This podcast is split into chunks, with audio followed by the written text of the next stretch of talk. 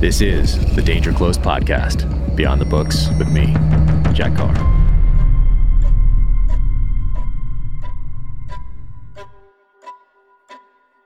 Welcome to the Danger Close podcast, an Ironclad original presented by Navy Federal Credit Union. My guest today is Ollie Ollerton, former Royal Marine Commando in the UK, went through SAS selection and became part of the SBS, the Special Boat Service.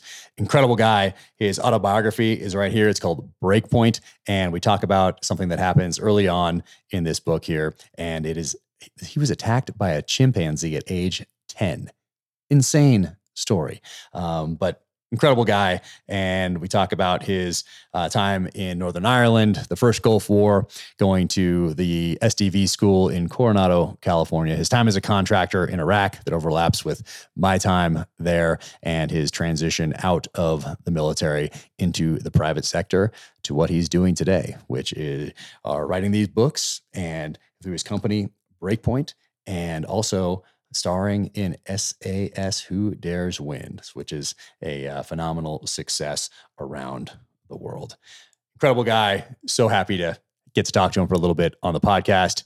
And now, without further ado, Ollie Ollerton. So I've started with this. I started, you know, with this. I mean, I knew who you were from mutual friends and from the show and social media and yeah. all that, that sort of a thing. Um, and then I read this one and Breakpoint. Mm. Oh, by the way, the picture, like this picture, and then the one that's on your website that has, I think it's this, but it's kind of like a little more artsy, you know, in the background, like a yeah. painting. Yeah, yeah, yeah. That's legit.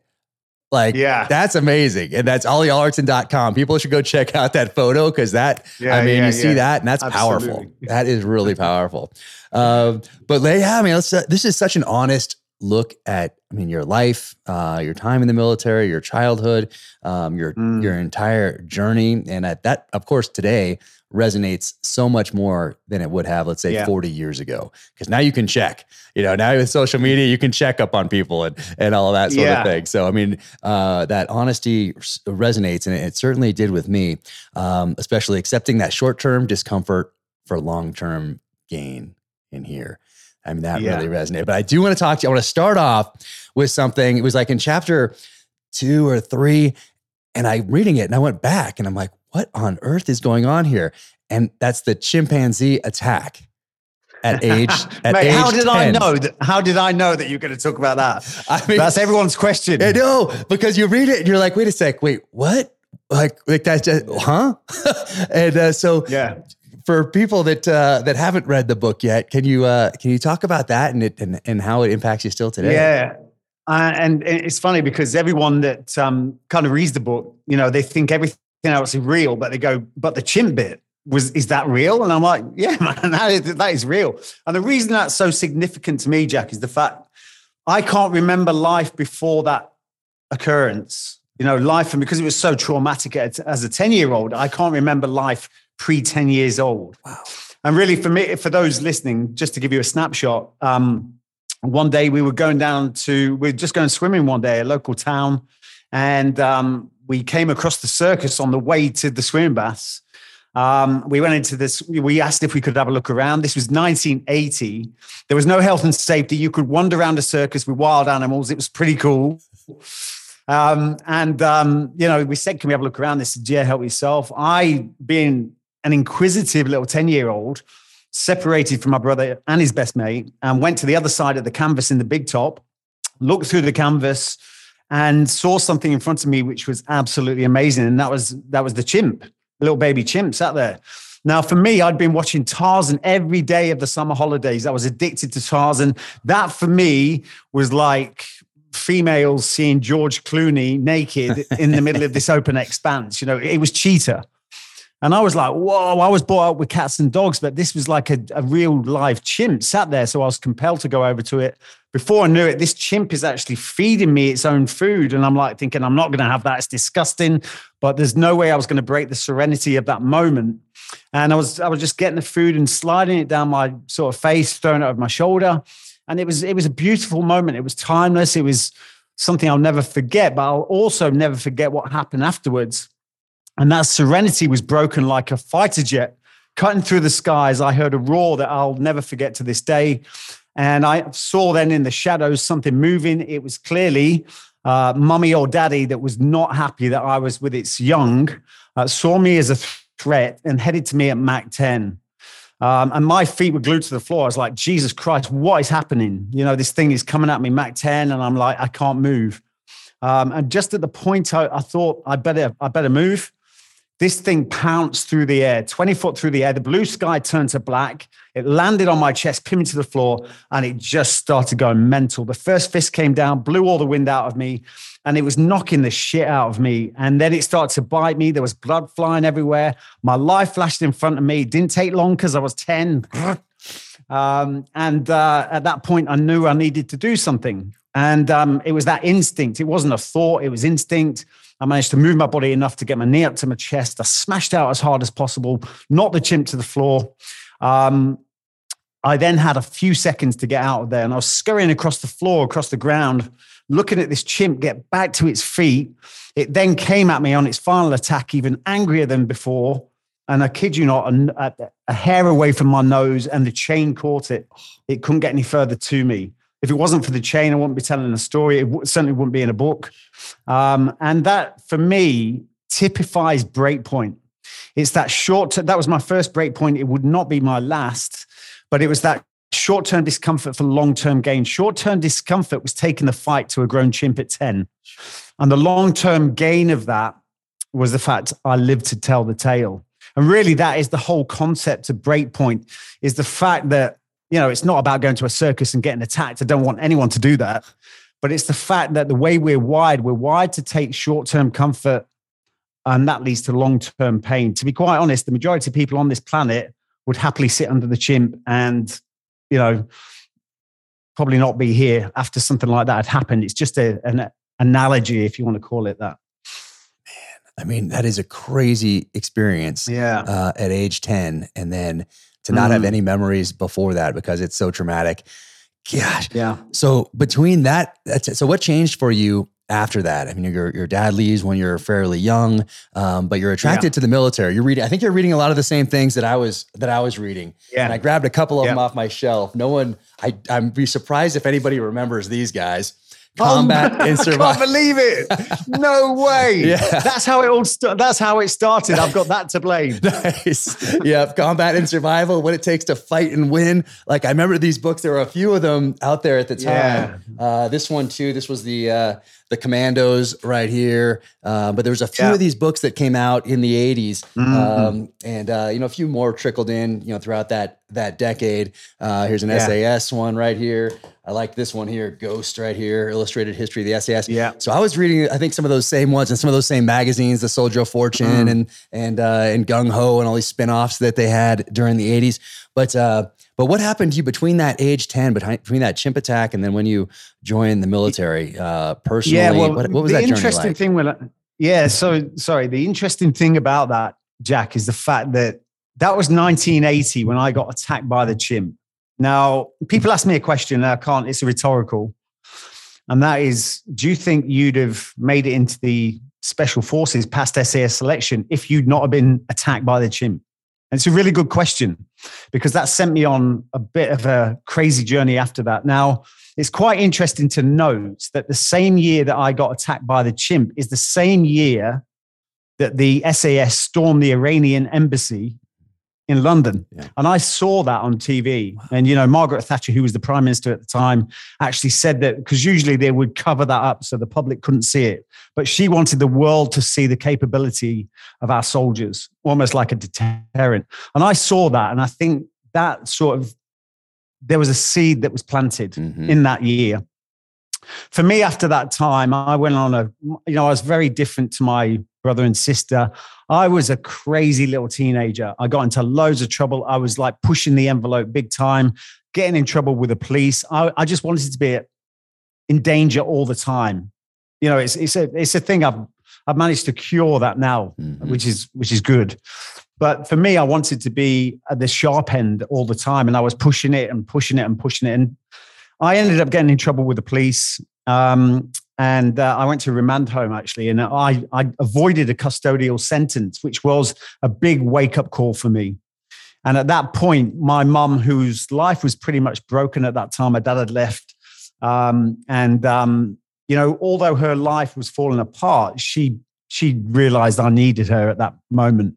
So she made sure that all my energy, um, and I had loads of it, um, as you do, was then focused into my sport and everything athletics, you know.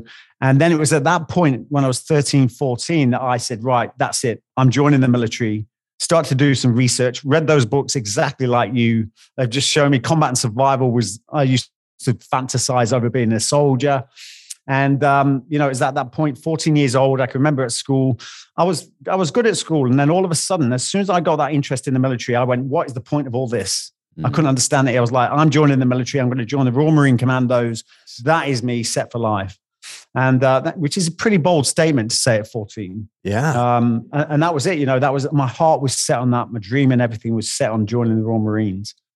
Um, and it's interesting because I went to the careers office. This is uh, this is my mum used to take me to the careers office quite often. I actually couldn't join at 16, which I think is a good thing. I think 16 is so young for a yeah. soldier, man. Um, and um, because of my criminal convictions, they said, look, it's better if you wait a couple of years, then you don't have to have it on your record. So uh.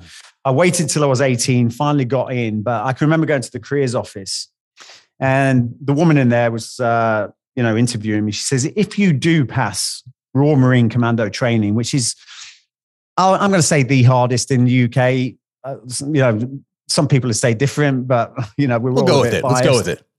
Yeah, the hardest in the UK, 32 weeks of absolute pain. She said, if you do pass that, what do you want to do? What skill do you want to, you know, what what specialize specialization do you want to do? I opened the magazine and there it was. It was a, a, a swimmer delivery vehicle, mini sub, mm-hmm. um, with a combat swimmer swimming from that delivery vehicle. And I said, I want to do that. And she looked at me, rolled her eyes, and laughed. And it was like, everybody wants to do that. Mm-hmm. And it was like, that was almost like the seed. It was almost like that thing was running through me all, all the way through my life. It was like, as soon as someone told me it can't be done, mm-hmm. it's like a red flag to a bull.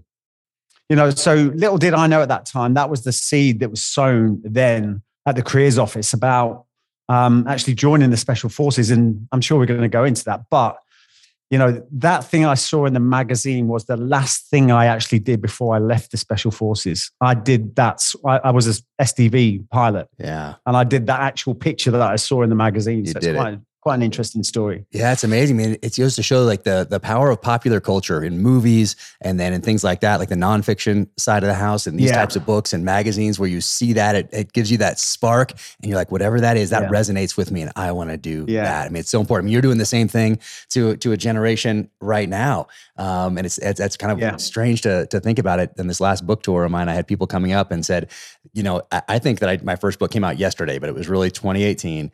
Uh, and so people that were 16 yeah. at the time, you know, are, you know, are now 20 ish. Um, and people came up to me and said, I joined the military because I read your book and I followed you on social media and all that. In the back yeah. of my head, I kind of, you know, thought that people may at some point, but to have it someone actually come up and tell you in your face mm. that they did that because of you, they made this yeah. life choice.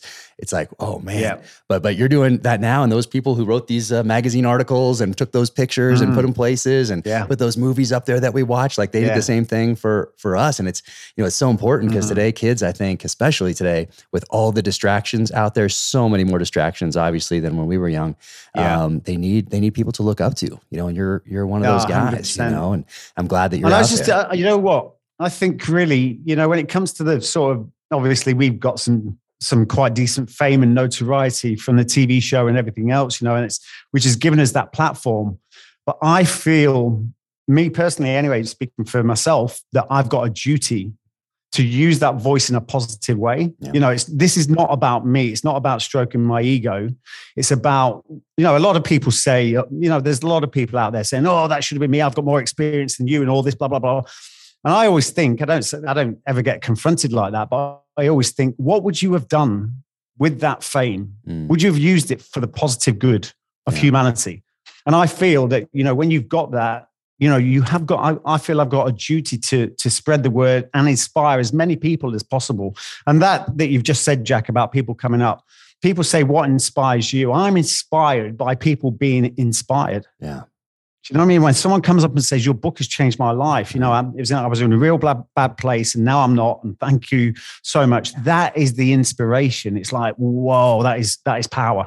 Yeah. You know, people came up and said those exact things to me. Multi- I think at every stop, Yeah. and uh, and that part, I really, you know, didn't expect that part for people to say, "Hey, I was in this dark place." Especially, I think, you know, during COVID, being locked down, losing jobs, the uncertainty, all that stuff during this time period from 2020 to to today. Um, but that really resonated as well. Uh, Mm. people saying those those things. Um, I mean, it's a yeah, yeah. I mean, it's and they're that's why it's so important. Like who you, I mean, it's social media, but who you follow today. Cause that's, if you're following someone who's always negative or just posting these memes or Mhm. whatever else, you know, I love a meme as much as the next guy, but it's about adding value to people's lives. And you get to choose. Yeah. You get to choose what you're going to consume on this device that's with you all the time. You Yeah. get to pick. Um, and so I'm, I'm so excited. I mean, I'm so fired up that so many people, you know, follow you and the guys on the show and, and you're inspiring this Yeah. next generation, not just to join the military, but just life in general, because everybody's going to get Yeah. hit, everybody's going to get knocked down, everyone's going to face adversity. They might not get attacked by a chimpanzee at age ten, but Hope not. they'll- something, yeah, hopefully Yeah. not, but they'll have something, Yeah. uh, and you're you're helping people. But interesting, you talk about the career uh, person, career office, because I remember when I went to the recruiter, the same thing. I'm like, here, I want to be a SEAL. Here's the dive farer program. I want to be a part of this. Uh, it gives me a, the, uh, it guarantees that I'll get a chance to just try out, and that's all I wanted at boot camp. Yeah. And like I remember the guy saying, he said, uh, "Are you Superman?" Uh, well, no, but I just want, yeah, I just want a chance to try out, you know. Like, but people like have this at, this attitude, and you sound like you ran into somebody kind of the the same way. Yeah. Um, Same. But when you're talking about the the legal trouble that you ran ran into, because you know people people do run into to legal trouble. Uh, was that the shotgun story in here? Was that the Yeah, that was that was around that era. But you know, uh, obviously the focal point in the book is around is is around the shotgun. Um, and then, but there was so much surrounding that. You know, I was I was just like doing so. I was stealing from shop. I was I was just doing everything. It was like, you know, if I didn't have someone that put a stop to that and have a short, sharp shock, Mhm. I wonder where that would have gone because it, it, it wasn't going any anywhere good. You know, it's like, and almost, I don't know, it's like when I was that age, I was 13, 14, I, I actually didn't really feel I was doing anything wrong. I was just having fun. Huh. You know what I mean? I know that when you look at it now, I had a sawn off shotgun and, um, you know what I mean? If, if you had that in this day and age, wow, there would be some serious consequences Yeah. just for having it. right? Um, but for me at that age, you know, I was just, I was, I was loose. I was a loose cannon, Yeah. and uh, I needed to be stopped. I needed to have a short shot of shock. Um, Yeah. It was, it was pretty, pretty hairy. Well, then you got to channel it. You got to channel it in uh, in a positive direction. I love how you talk about your mom, even to this day. I mean, you mentioned her earlier, and she's on your social media and in the book. And Yeah. you know, I love how you talk about that because having strong women, I think, is uh, is so important. Um, I put them Yeah. in the book just naturally, um, and uh, Mm. and I think actually that that actually helped when it got to to Simon and Schuster, and, and they read it. Although that was just a natural thing; it wasn't something I, I Yeah. planned out as as to help. But I love how you talk about uh, about your your mom's influence, and that's how it's been through your entire life. Yeah, no, absolutely. I mean, just just that, you know, just that in itself. When I knew that I needed, well, I didn't know I needed help at that time, you know, but for knowing what my looking back now, you know, hindsight's a wonderful thing, but it didn't win any wars. But it's great to reflect, isn't it? Yeah. And for me, looking back, I I now realize. In the moment, I didn't really realize because you know, I was, you, as children, you're very self-centered anyway. But to know that my mum was going through emotional, absolute trauma, um, financial trauma, and then for her to put all that to one side to to give her all my energy and love, which I needed at that time in my life, that for me was just unbelievable. Something I'll never forget. Yeah. And also, as time went on, you know, I've like bounced around all over the world doing this, that, and the other. My mum is the one person who has really believed in me. You know what I mean? When I came back from Iraq uh, and bouncing all over the world and going to war zones as a contractor, et cetera, et cetera, you know, everyone around me was telling me, go back to Iraq. That's what you boys do. You know, that's where you make all your money. And I had this dream about starting this company called Breakpoint. Breakpoint's mission is, was to create is to create a globally identified brand recognized for the positive growth and development of others. And she's the one that believed in that, you know, and where everyone else was saying, you know, they weren't trying to stop me in my tracks. It was just like, do what you guys do. You make loads of money. da, da. I knew how corrosive for me being in a war zone was, especially as a contractor. Mm-hmm. And she's always been the one that's given me that confidence and belief. And, you know, it's it's something that I'll never forget her for. You know, and a lot of it coming back to the UK, I left at 18 and kind of bouncing everywhere. And it, I didn't get back till I was about 43 years old. And um, that was really because I wanted to spend more time being around the people I love, and especially my mum. Oh, amazing. Amazing. So you're 18 and it's uh can you go right to Royal Marine Commando or do you have to do something else first or what's that? And then no, that's no, 45 you, you Commando can go. and how does that, that is, work? that is your straight off the street. Um, yeah, so you can join the Royal Marine Commandos, 32 weeks of training. And for me, you know, 18 years old into that, it was, it was amazing. It was, it was what I've been, you know, a lot of people, when I look back at it again, you know, it's like, it was the brotherhood, the institution, the family that I needed. And for me, you know, a lot of people, when it comes to the military, I don't know about you say it's not the same for everyone, but there's a lot of people running from something. Mm, And for me, I was, you know, I, I was taking a lot of trauma into, uh, you know, from that 10 year old boy and a lot of trauma I was taking with me into that sort of institution. Um, but it's exactly what I needed. Um, joined the Royal Marines, managed to get through 32 weeks of training, and then got my after training got my first um, operational tour in um, in Northern Ireland, yeah. um, which was a massive wake up call for me. I was 19 years old, and you know when I look that you're such a such a boy.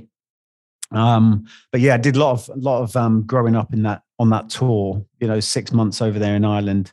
It's pretty active, and um, you know they call it a conflict. When people are shooting at you, mate, I call it a war. Yeah. so um, so yeah, and then came back from there, and then I ended up getting recalled to go to Operation Desert Storm. Um, came back from Operation Desert Storm, and I could not handle life as a peacetime soldier. Mm, I couldn't stand it. yeah. You know what I mean? I Being it. around camp and you know what I mean? And I was just like, I want, I need to be at the sharp end. I need to, you know, and it was a choice for me at that point. Do I leave? Or do I give this special forces thing a go? That thing I'd looked at the careers office and gone, that's what I want to do. But then all that self-doubt, lack of confidence starts coming in. And the more you think about it, the more you turn yourself or you're the more you focus on anything, the bigger it gets. Yeah. So if you start focusing on self doubt and lack of confidence, the bigger that will become. Wow. You know, you need to take action. It wasn't if it wasn't for my troop officer when I told him, "Look, I'm actually going to leave," you know, because I started to doubt that I'd ever pass this special forces selection, which not many people pass. Um, and when I told him that, he was like in shock. He went, "Wow, I did think you were going to go for the special forces, and I do believe if you don't do that, you're going to regret that for the rest of your life." And those words there was someone there that I thought I you know, I, I, I admired the guy. He was a mentor of mine. I respected him. And it was almost like I didn't have the confidence, but I borrowed confidence off him that day. You know, I loaned some confidence off him. Mm, And I kind of felt it was my duty to honor that and actually put forward for special forces selection. yeah. And that turned out to be a good thing because if it wasn't for that man, you know, having that word with me that day, my life would have been extremely different. I don't know where it would have gone, but it would I wouldn't be here talking about Yeah. what I'm talking about. You know, it would have been, I don't know. Yeah. Um, but for me, it was it was amazing. And that's why you've got to look at the power of leadership. You know, when you've got that influential voice, you really can inspire and change people's lives. And that was a powerful lesson for me. Um, and then, uh, you know, I went off for selection, you know, trained and everything, and I was confident. But as soon as I turned up on day one, I looked around me, 280 odd. I didn't count them, but there was loads of them. Um, and I looked around me and I thought, wow. And then all of a sudden, when the pressure's on, the dream you have, the optimistic goal starts to dissolve because Yeah. the pressure's on. Uh, And in that moment, the little voice, in, uh, in that moment, I was, I was honestly going to get back on the coach and think this was all a big mistake. But this little voice in my head just said, Ollie, just do today. Yeah. Just do today. That's all, we- you know. And I just did today. That day ended well for me. And I did the Pen y Fan, which was the, the first march on SAS selection. I ended up in the top five coming down from the hill. Loads of people went home that day. And to be honest, the whole nine months of that course was just with that ethos just do today. wow. You know what I mean? Don't focus on the big, ambitious goal. You know, that's at the back of your mind. But sometimes when the pressure's on, you got to break it down to to hours, minutes, and you'll know from this when you you're on to, on your selection process, especially when for me when I was in interrogation, Mm, that just do today went just do the next second, yeah. just do the next second, just do the next second, and it's so powerful that is because you know without that kind of mentality, you just you you get overwhelmed, yeah. and before you know it, self doubt starts coming in and everything else. So it's it's that you know when things are tough, especially when it comes to mental health and everything else, just do today. Yeah. You know, I think a lot of people, that's what sends a lot of people home during BUD/S, particularly during Hell Week, is uh, is they think, oh, it's Sunday night. I have to go to Friday instead of I'm just going to get to Yeah. midnight. I'm going to get to those mid rats because they have to feed us. I know they have to do that. Yeah. And then I'm going to get to six in the morning. A lot of people went meal by meal. I went evolution by evolution. Even I'm like, okay, Yeah. I know we're going to do surf torture here for X number of hours, and then we're going to maybe run to the obstacle course. Well, I'm going to get through surf torture Mm. and then we start running to the obstacle course. I'm going to make it through the obstacle course. Okay, now we're going to Yeah. swim like whatever two nautical miles. Okay, I'm Yeah. to make it through that. So I just did it evolution by evolution. But a lot of people Yeah. broke it down from meal to meal, which is a good way. But uh, but even, but people that looked oh Wednesday out or Thursday out or Friday out, I think that Yeah. more than the cold, even more than the cold. Yeah. I mean that obviously contributes because you're like I can't be this cold on the verge of hypothermia for the next five Mm. days because that, that obviously plays in. But uh, but thinking of how long you're to have to be that way, uh, Yeah. and it's really just five days. But you're, I mean, breaking it down into those more manageable pieces, Yeah, uh, just like life in general, is uh, Mm. is so Yeah. so beneficial. Um, but I wanted to ask you, so as Royal Marine Commando, are you 19 when you go to Northern Ireland, and is that your your first experience with IEDs? Yeah, 19 was the first time. And, if, you know, as soon as we got there, the, the, the, the first day in theater, um, you know, we got called out straight away. And, you know, for us, we were QRF. So basically, when an- anything happened in the region, straight onto the, the helicopters, the helos, and, um, and straight to the, the area, you know, to, to give support and whatever. And that day we went in, the actual, the IRA actually miscalculated our changeover because there's quite a higher price on any, anyone with a green beret or a red beret. There's a high price on the heads. So they wanted to welcome us into the country. And they, I think they strapped someone into a car. I think that's what happened, who then drove into the checkpoint with a 500 pound bomb and thinking that we'd taken over that checkpoint and we hadn't. So the off going got absolutely smashed that night. We went in there. I can remember landing on the ground, the helicopter. And our sergeant, he'd been to Northern Ireland a number of times, and it was it was the norm to him.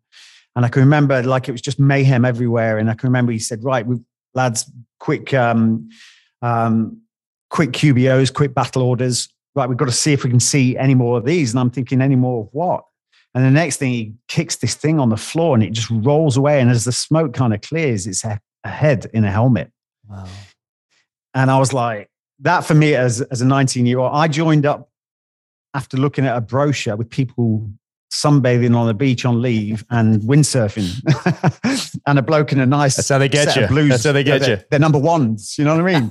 this for me was like a massive wake up call. And I was like, whoa, that, that is, it- it- I can just remember that moment. It was like, that for me was like a big, you know, that- a time when I grew up rapidly, Yeah. rapidly. I realized what war was actually all about. How long were you guys up there? How long were those rotations? Six months. It was a six month tour. So um, we didn't do too bad on it, actually, to be quite honest. There was a few close shaves, but Mm. um, yeah, we came out on top.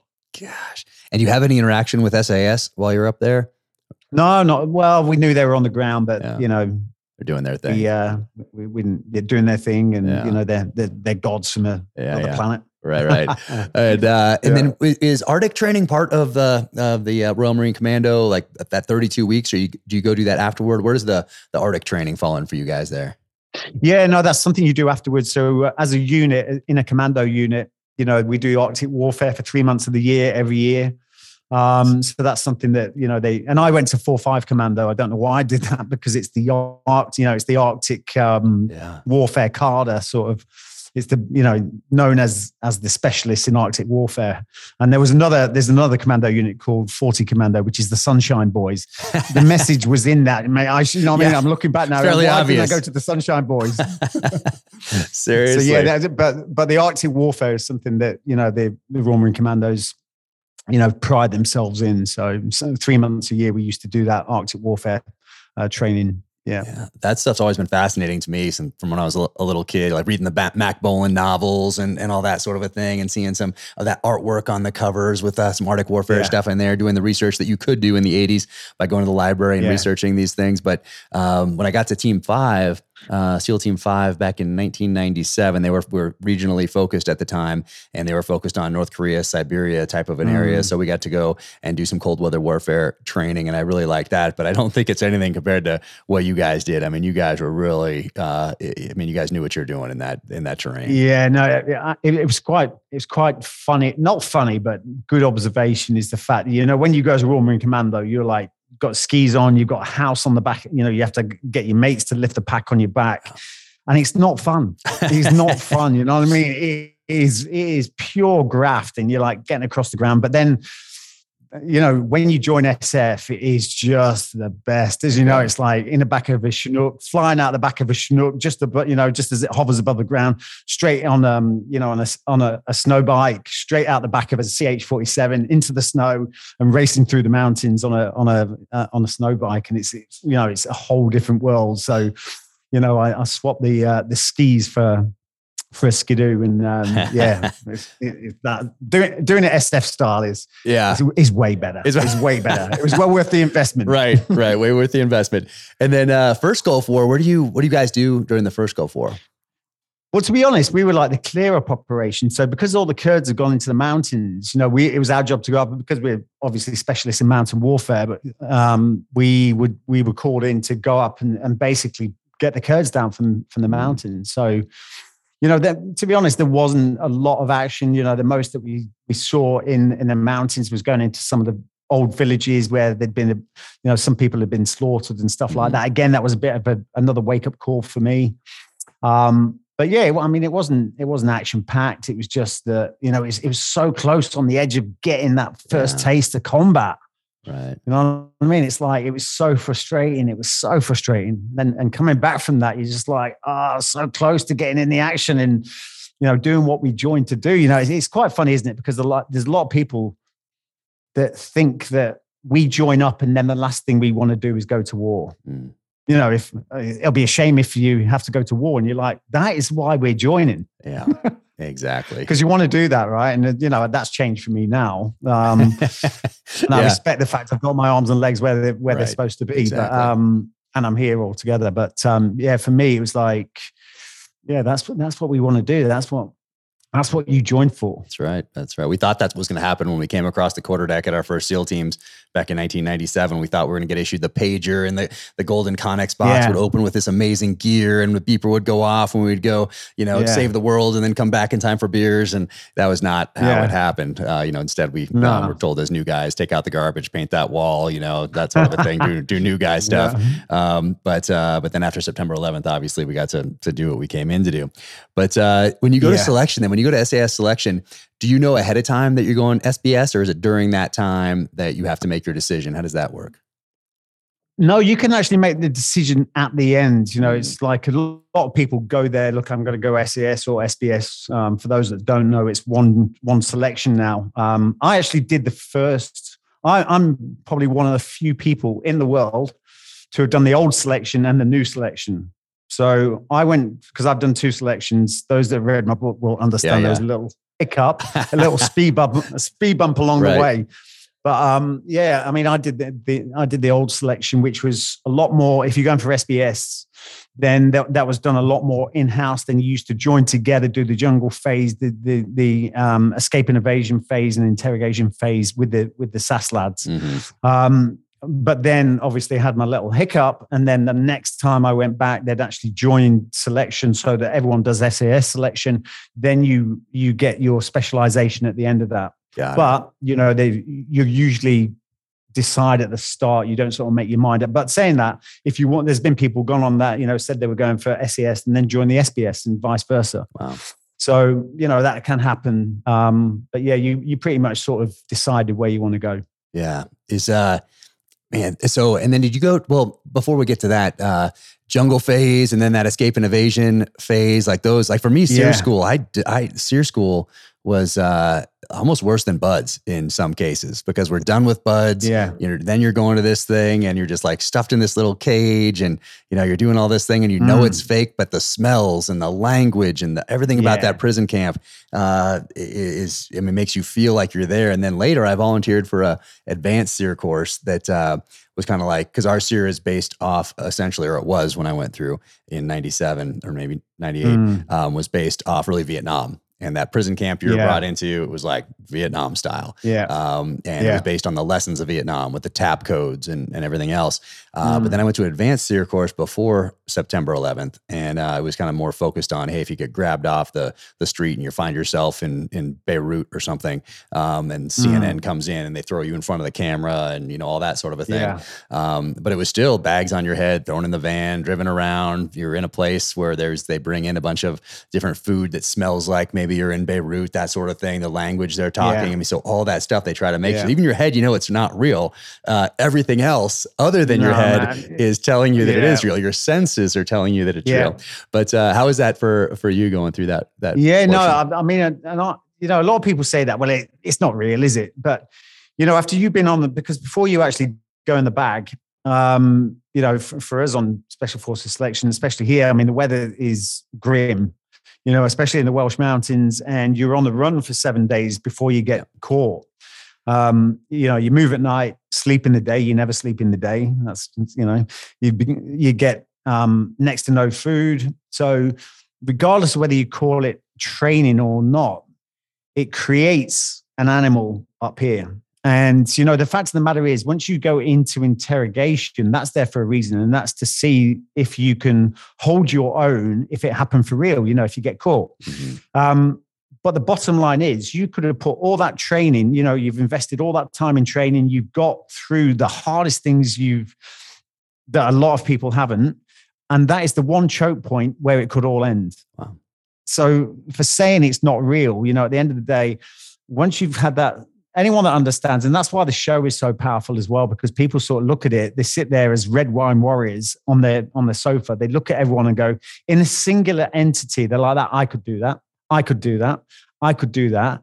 But the thing is, as we both know, Jack, that sleep deprivation, that hunger, um, that losing control of the moment and having to surrender yourself to the moment um, that creates something very different Yeah. very different up there.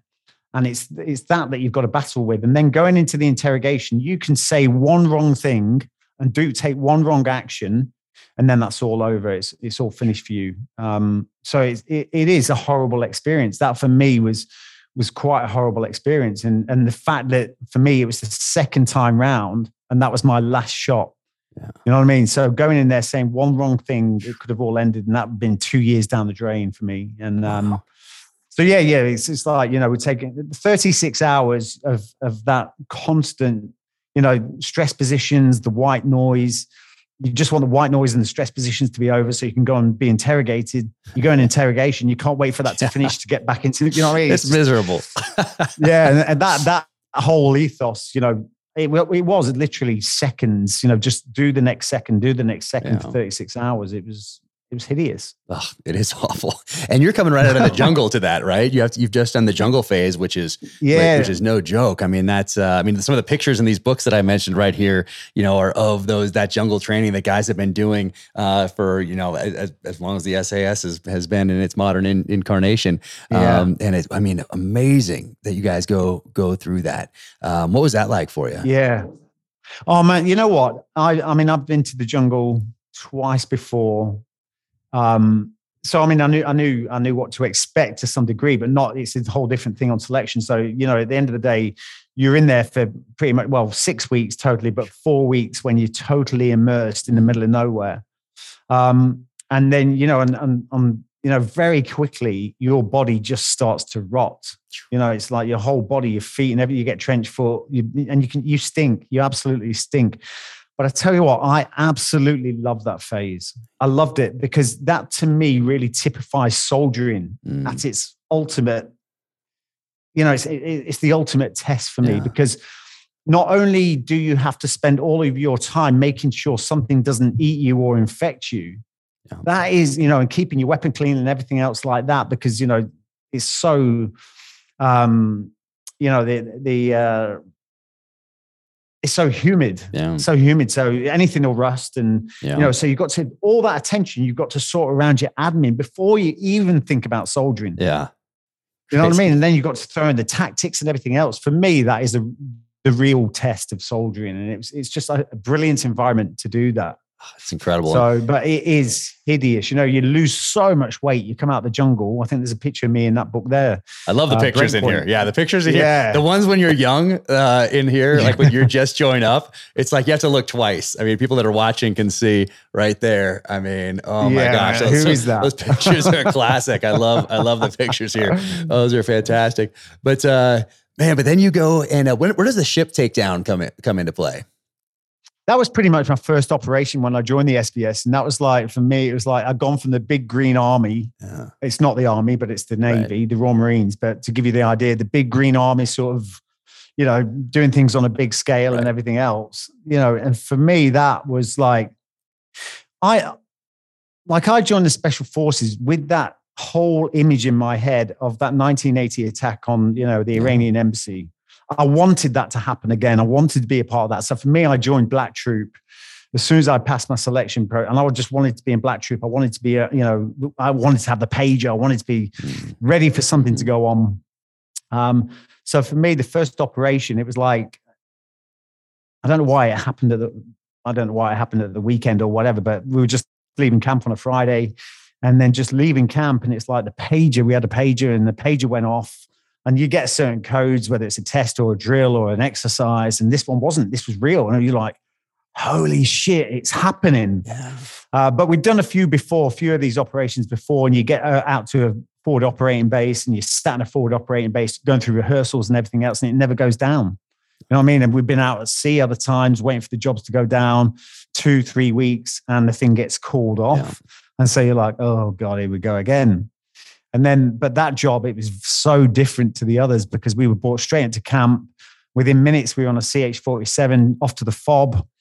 Um, and then that job went down a few hours into the night after that. And it was just amazing. It was like, I can remember being in the helicopter going into target, and you know, two minutes to target. You look around you, everyone's pulling down their their balaclavas and everything. It's just your typical example right.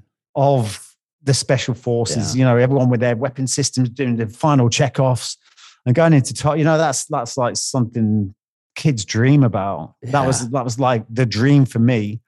And then over this, over the target, looking down, we were the helo team. We got boats coming up the back, and um, looking down at that ship, honestly, at night, Jack, I was like, "What?" The, you know, the thing. It was rough seas. It wasn't a big ship, yeah. and and the like the mast is going like, or the bridge is just swinging. It's like a pendulum. Yeah. You know what I mean? Going across the 12 o'clock to the nine o'clock to the three o'clock position. And we've got the fast rope to go down. You know, mm-hmm. for those that don't know, a fast rope is like you're not attached to anything. You're just relying on your hands as the brake yeah. system. Uh, um, and you've got to time it so that when the bridge comes up, you're at the bridge. And it's like, it's, it's like the biggest arcade game that you've ever yeah played in your life. And it was just incredible getting down onto the target and then storming, you know, all the team gets down and, and storming that ship. It was just like, it was incredible. And then after we'd stormed the ship, uh, taken the ship, and then just the extraction, just as the sun was coming up, it was just incredible. Yeah. You know, the CH 47s came in, picking the SDV, picking the, um, we had an SDV and picking the, the ribs out the water and just man, it was just like the most phenomenal thing. I was just like, I want this every day. I want it every day. And it didn't happen every day. That was the problem. That's right. That's right. After September 11th, it did get a lot more frequent. Uh, well, not that in particular, but um, did you guys have MP5s? Were you still yeah. rocking MP5s at the time? Yeah, we had MP5s at that nice. time. Yeah, all of yeah. I mean, hey, MP5, just like Princes so, Gate, yeah, great, you know, I have weapon. that that poster downstairs, and it's uh, it's a yeah. SAS going in uh, the Iranian embassy, and Yeah. everybody's got their it's a you know an HK commercial uh, essentially, but Yeah. uh, really unveiled the With uh, the massive SA torches underneath. yeah, exactly. The huge flashlights. It's fantastic. Uh, but I love those. You know, I mean, I, I love that. I mean, it's a problem Yeah. set. You go to solve it, and really, you know, it unveils uh, at a Mm. very critical moment when we're looking at uh, uh, the history of, of terrorism. I mean, following 1979, and Mm. then everything else that was going to come to fruition in the 80s. Yeah. Um, I mean, that's a- just an iconic mission, and those people involved. And you must have had people in your in your troop that were involved in that uh, in that operation. Yeah, no, no. I'm- Yeah, no, there's, I mean, I was actually, I went through selection. When I went through SAS selection, I actually got trained by, there was a couple of people, Yeah. well, a few people on the Iranian embassy, but also one of the guys, I was, um, my DS directing staff was Dinger, who was part of Bravo 20. Yeah, so, I mean, it's, you know, as it, you imagine like you read those books as a kid. That was probably the first book that I read from cover to cover, Bravo 20. Wow. And like you read a book as a kid, and then you've got one of these guys that is then training you. It's just like that's that's a, that's a, a, a pinch me moment. Crazy. You know what I mean? Yeah. It's like so. Yeah, there, a lot of the guys that were involved in the um, in the Iranian embassy. Yeah, they were they were sort of part of the the training staff at, at when we did SAS selection. So it's incredible. Jeez, amazing. So much respect for that. Yeah, no kidding. Ah, and uh, yeah, we, we the shipboarding operations that I did were all um, right after September 11th. We thought we were going to Afghanistan, but instead we took over Yeah. for SEAL Team Three. Those guys went to Afghanistan. We took over doing the shipboarding ops just to enforce the UN embargo against Iraq, the oil embargo. Um, So Mm. this is 2001, 2002, and uh, but those were for for those operations. They would the the either whether it was a dhow or a Class Three tanker would leave Iraq and Mm. take this hard left hand turn, uh, just heading towards Iranian waters. So there was a very slim, and they always did it at night in the in the roughest Yeah. seas possible. Um, but there was a slim window where you could get on those things, take them over, and turn them back into international waters for an actual prize crew that knew how to how to deal with these things and drive these things. Um, but uh, but what they did for us to take the helos out of the equation is they put um, uh, barbed wire. They strung it all over the deck Mm. up as high as they could to foul the fast Yeah. stroke. Um, which looking back, I'm kind of like, well, that's probably pretty good because those the weather that they were they were making those runs in was was not good Yeah. and not conducive to helo helo ops. So we had had to come Yeah, in on the ribs and and take them down and all that stuff. So that was interesting because it was the only time in my time in the Navy that uh, that I was actually on a boat. Um, but, but that was interesting. But uh, when do you go to SDV school? You go to SDV school out in Coronado for a little bit. Yeah, I went out there in um, when would that have been? 1998.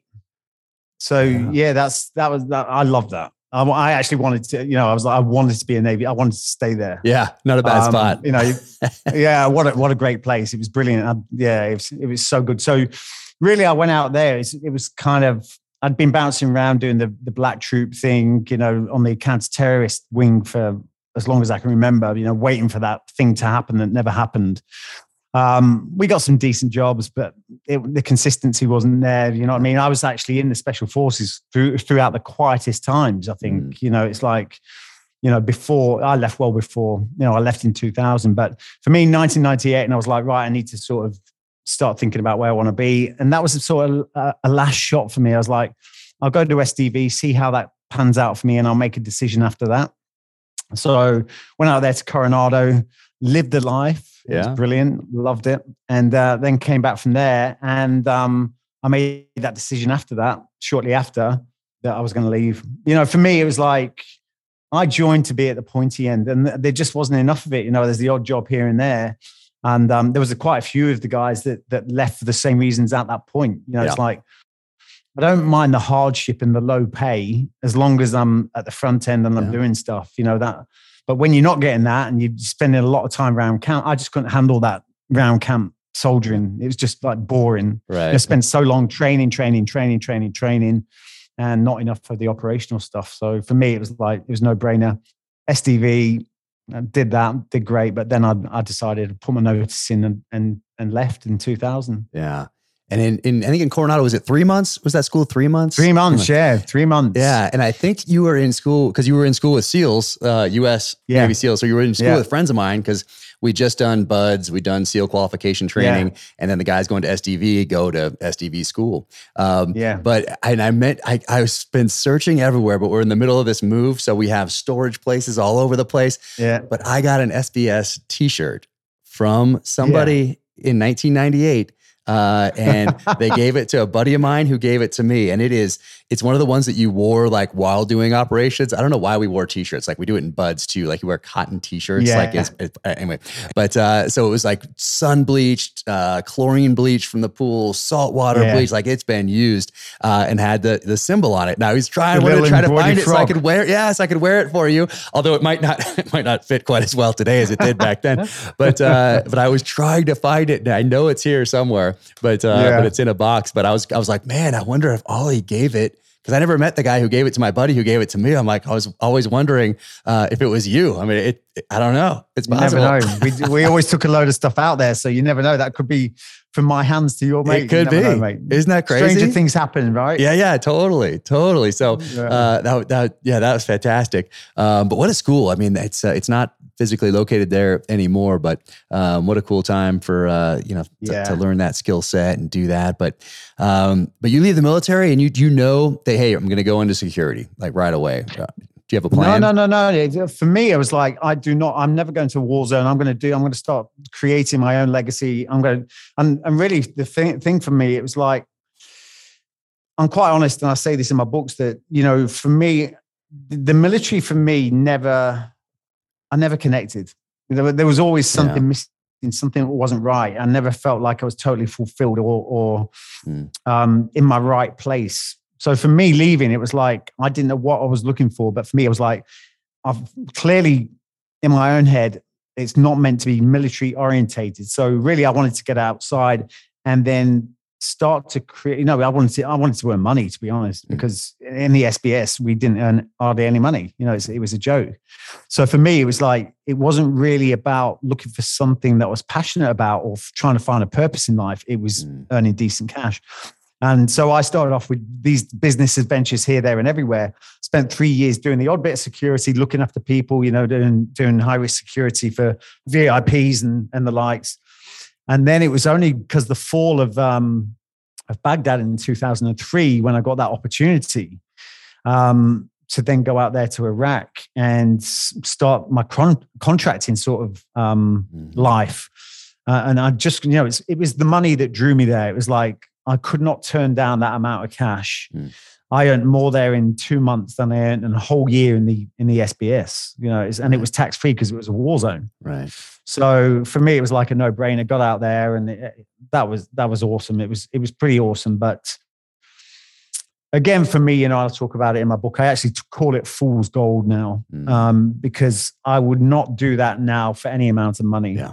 You know, for us, we were going out there. It was the Wild West. There was there wasn't the insurance um, kind of you know if you if you then there were lads getting injured and there wasn't the kind of insurance package to really cater for those people. So for me, I, I got out there and you know there was we were getting attacked and it was it was not a great place to be. And I can I can remember the first time we were in a contact with a militia on the highway to, to back from Jordan to Baghdad, and that was the most scariest moment I've ever had.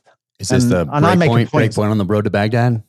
Yeah, yeah, that's it. And the reason for that was, you know, and I mean, I actually make a point saying this when I do my, I do loads of corporate talks, and I actually say, I make a point of, of bringing people's attention to this because the first time I'd not felt this feeling of feeling so overwhelmed. Yeah. You know what I mean? Because it's the first time in my life I didn't have the tight fitting wetsuit of the SBS to keep me in check. I didn't have the team around me that made me feel absolutely invincible. Mm. I didn't have uh, the the um, air support that I could bring in. I didn't have, you know, in the SBS I could call in, um, you know, gunfire from ships out at sea.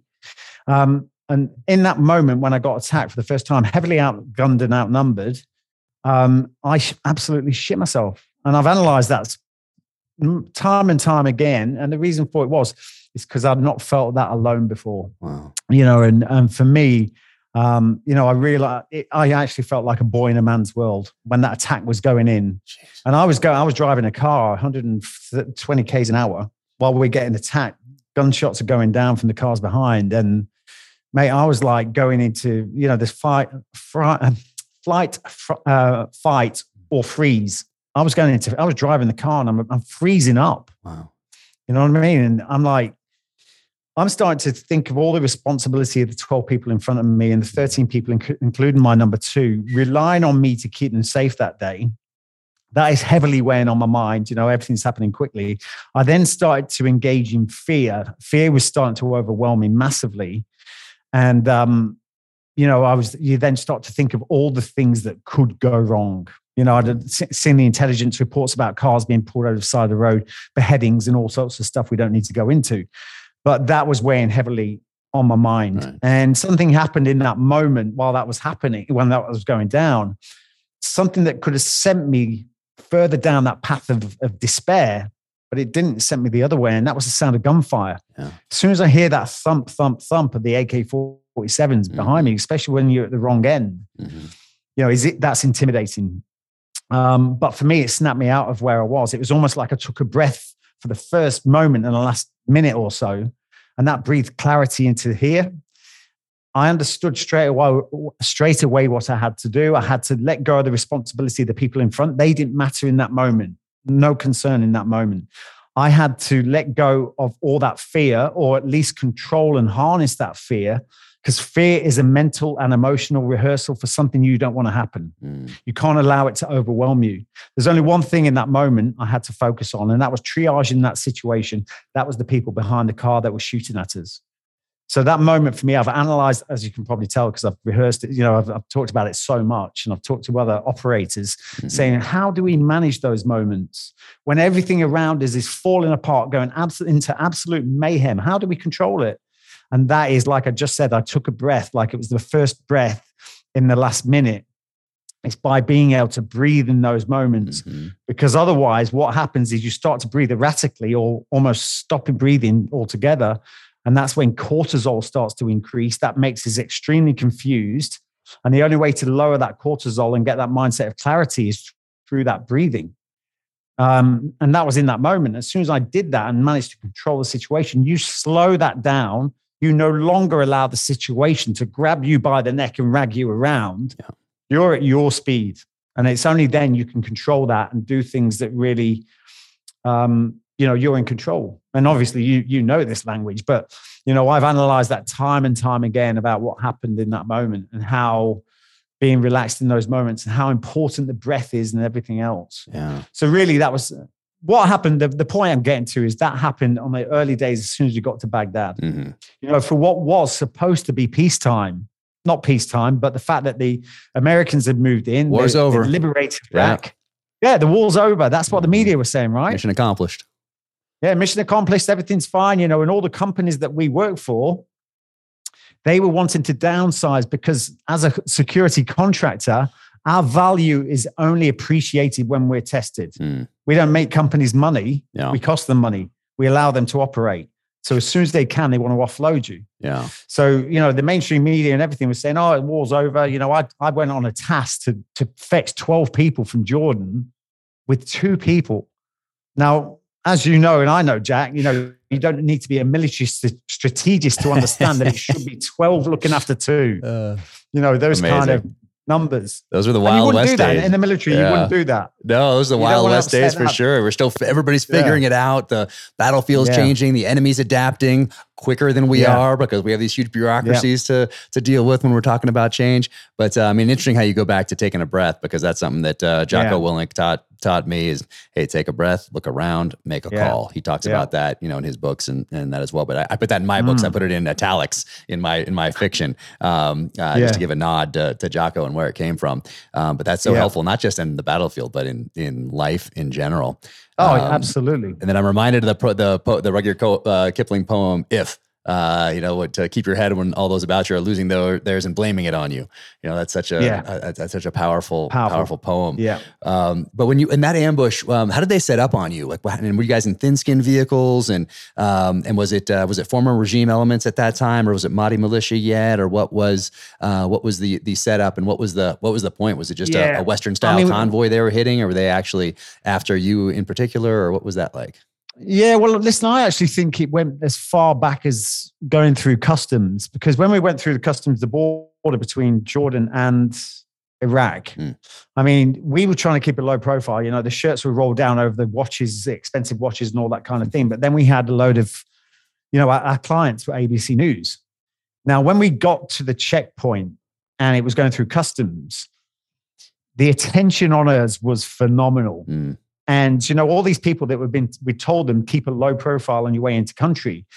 When they were taking their stuff out of the cars, they're wheeling out their Louis Vuitton suitcases. and then, just as I thought that was the worst thing, you know, they're they're blinging in Rolex and everything else. just as I thought, God, this is you know a bit heavy, bit eyes on. I then see one of those Louis Vuittons getting put on a table where they opened it, and there's hundred dollar bills wrapped in cellophane. I mean, big blocks of them. You know what I mean? And I just looked around and all eyes bang straight on. Yeah. So I think it went as expected. I think it went as far back mm-hmm. as, as them giving the tip off yeah. to the people in Ramadi, you know, between Ramadi and Fallujah. That's where we got attacked. We're in soft skin vehicles. We left the checkpoint at that point. And I think that's where it all started back then when I when I sort of analyzed it or did the debrief afterwards. But you know, we're, we're driving along, and, and as we get into Ramadi Fallujah, that's when I'm, you know, I can remember I actually my head nearly hit the steering wheel because I was that tired. I was driving the car, mm-hmm. and I'm like, shit, I need to I need to wake myself up. So I started having that conversation with my number two, who sat behind me, um, and um, I'm just trying to get a bit of energy flowing. Um, and then as I turn, I sort of half turning, talking to him. As I turn to the front, you can see in the rear view mirror the flashing of the headlights um, number two, Tom number two to get eyes on. At that point, I didn't actually think anything of it. I thought, look, it could be another SF team. It could be, or and we weren't an SF team. We were contractors. It could be more contractors. It could be SF. It could be the Americans, you know, American military. I didn't know. But as it got closer and closer, it was clearly evident. It was these blacked out cars. And my number two confirmed that. And they were moving at such speed. We were going 120 Ks. Uh, they were going even faster. And then it became clearly evident when they got really close, all the windows came down. We could finally see into the vehicle, and they all had the headdress on, just see the slits of the eyes. And that was shortly followed then by the AK 47s coming out from every window. And, you know, were the opportunists? I, I don't know. I don't It, it, didn't really matter in that moment. All yeah, the yeah. fact is they were, they were coming for us. And then they started shooting at the vehicles. I mean, I really think they were just probably opportunists, you mm. know, mm. quite prepared to rape and pillage or mm-hmm not even necessarily that, but you know, to take, you know, they knew the value of that convoy. Right. Um, but really, you know, we couldn't allow them to to to have a choice on what they did with the convoy. So, you know, I was in that moment, and when you know, when that time when I actually breathed and, and didn't know what I was going to do, I'm I'm like I'm freezing up and stopping, and it was when I then breathed. Yeah. And then my SF training just kicked back in. It was like you don't think it, everything then became instinct. It was like I, I, aggressively took the vehicle over to the next lane over because we've got the left hand side is the central reservation. The lane that we're in is the fast lane. The steering wheel's on the opposite side to us. Um, and in that moment, you know, I've got three cars in front of me, soft skin vehicles. And um, at that moment, I, I, sort of gave the order to my number two, stand by. I didn't tell him what I was going to do. And I aggressively took the vehicle over to the next lane over. The militia, they fell for the trap. They went in, into the into the open space. Mm.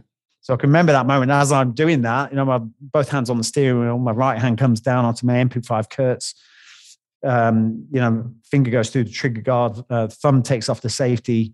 And in that moment, I can remember looking down, Jack, and I'm like, I've been in a couple of scrapes before, but never have I looked someone in the eye. It was that moment was like the longest moment of my life. Mm. You know, and I'm looking down at this guy, like making eye contact. I could pretty much touch him out the car if I wanted to.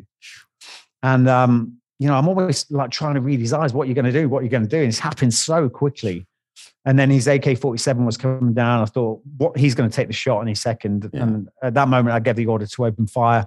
MP5 uh, Kurz came up onto my extended left arm on the steering wheel, and then I, I let off a, um, uh, a burst into the vehicle through our closed windows um, into the into the Mercedes next to us, uh, and that pretty much distinguished the threat at that point. Yeah. But that for me, you know, that was a crazy moment because we're driving away from that. Luckily, that that car screamed into the central reservation, smoke coming out the bonnet. The number two car stopped with that car.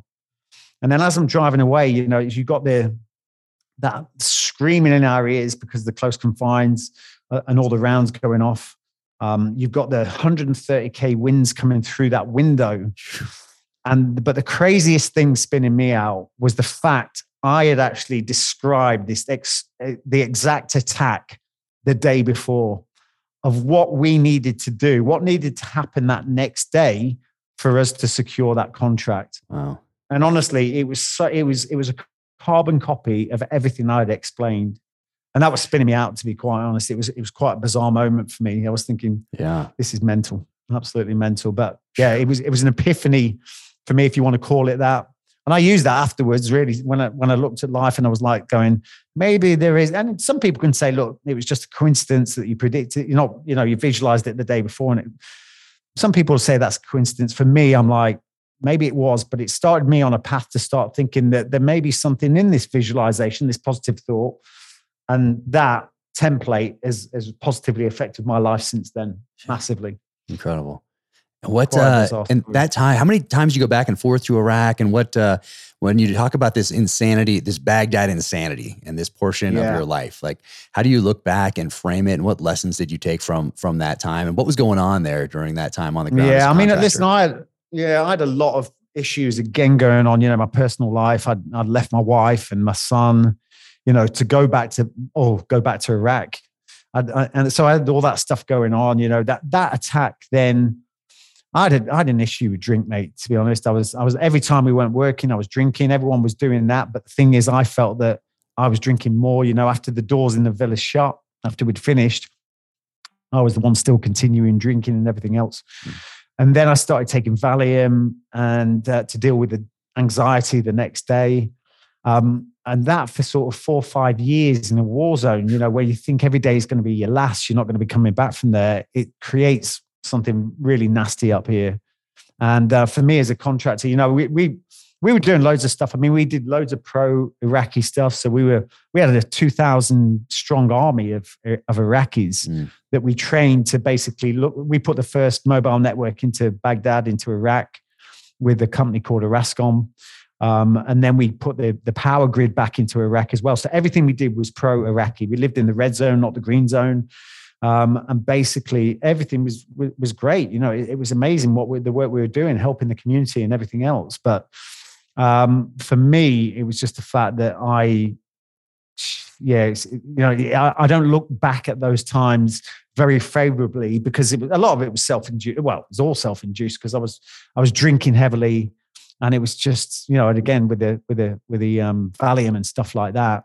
And it was only after that five years I went, I need to get out of here. I need to leave because it's living in a war zone is, is something different. It's different when you're in the military, when you sort of go and fight somewhere, then you come back home. But when you start living there day in, day out, that is that is something different. Yeah. And it does make me empathize with the people that, you know, the civilians that are living in a war zone day in, day out. Yeah, no kidding. God, and you and you come back from that, and is it uh, is it Australia? Where does Australia come into the? Yeah, the no, I was I was actually because I in between that time when I was when I was there, I was actually I then moved to Australia. I, I met a Australian girl in London. I was actually looking after her boss, um, a client. So uh, I ended up in Australia, moving to Australia, and for me it was like I left Iraq and I went right. I'm not going back to a war zone. Never going to a war zone again. Um, so I got to Australia and I was like living the life and it was great. And I got this, you know, I started getting involved in property and everything else and balance and all that kind of stuff that people think is great. But for for me and for people like us, balance is yeah, that's that's a bit of an odd word. It was it was back then, certainly. So I started getting bored because I could see my life panning out of me. I could see my life ahead of me. Yeah. You know what I mean? And that for me created a high level of boredom.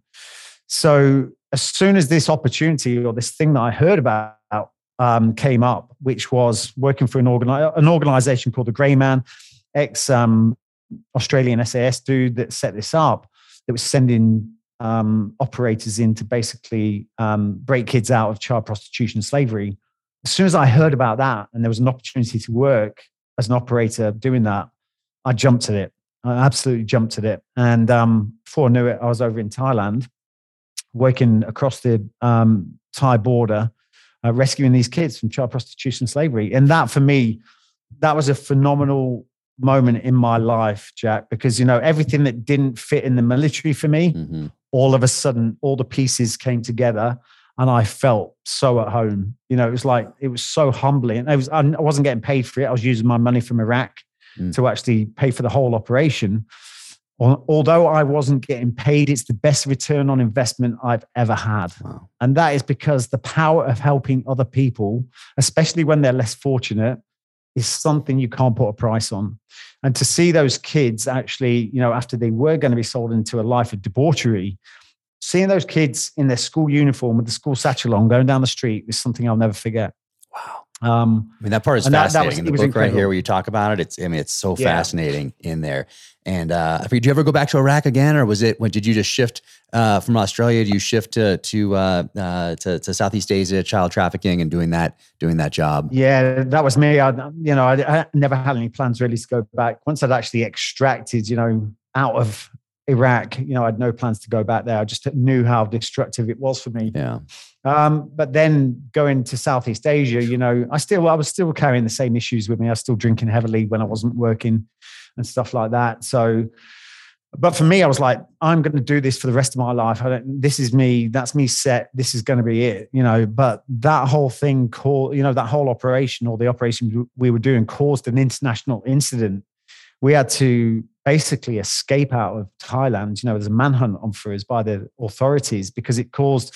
I think the U.S. State Department got onto the Thai government because the, there was a picture, a picture of us um, on the front page of the papers in, in Australia. It went viral all over the world. Um, the US State Department got onto the Thai government and said, How is this going on? We give you loads of money to stop this from going on.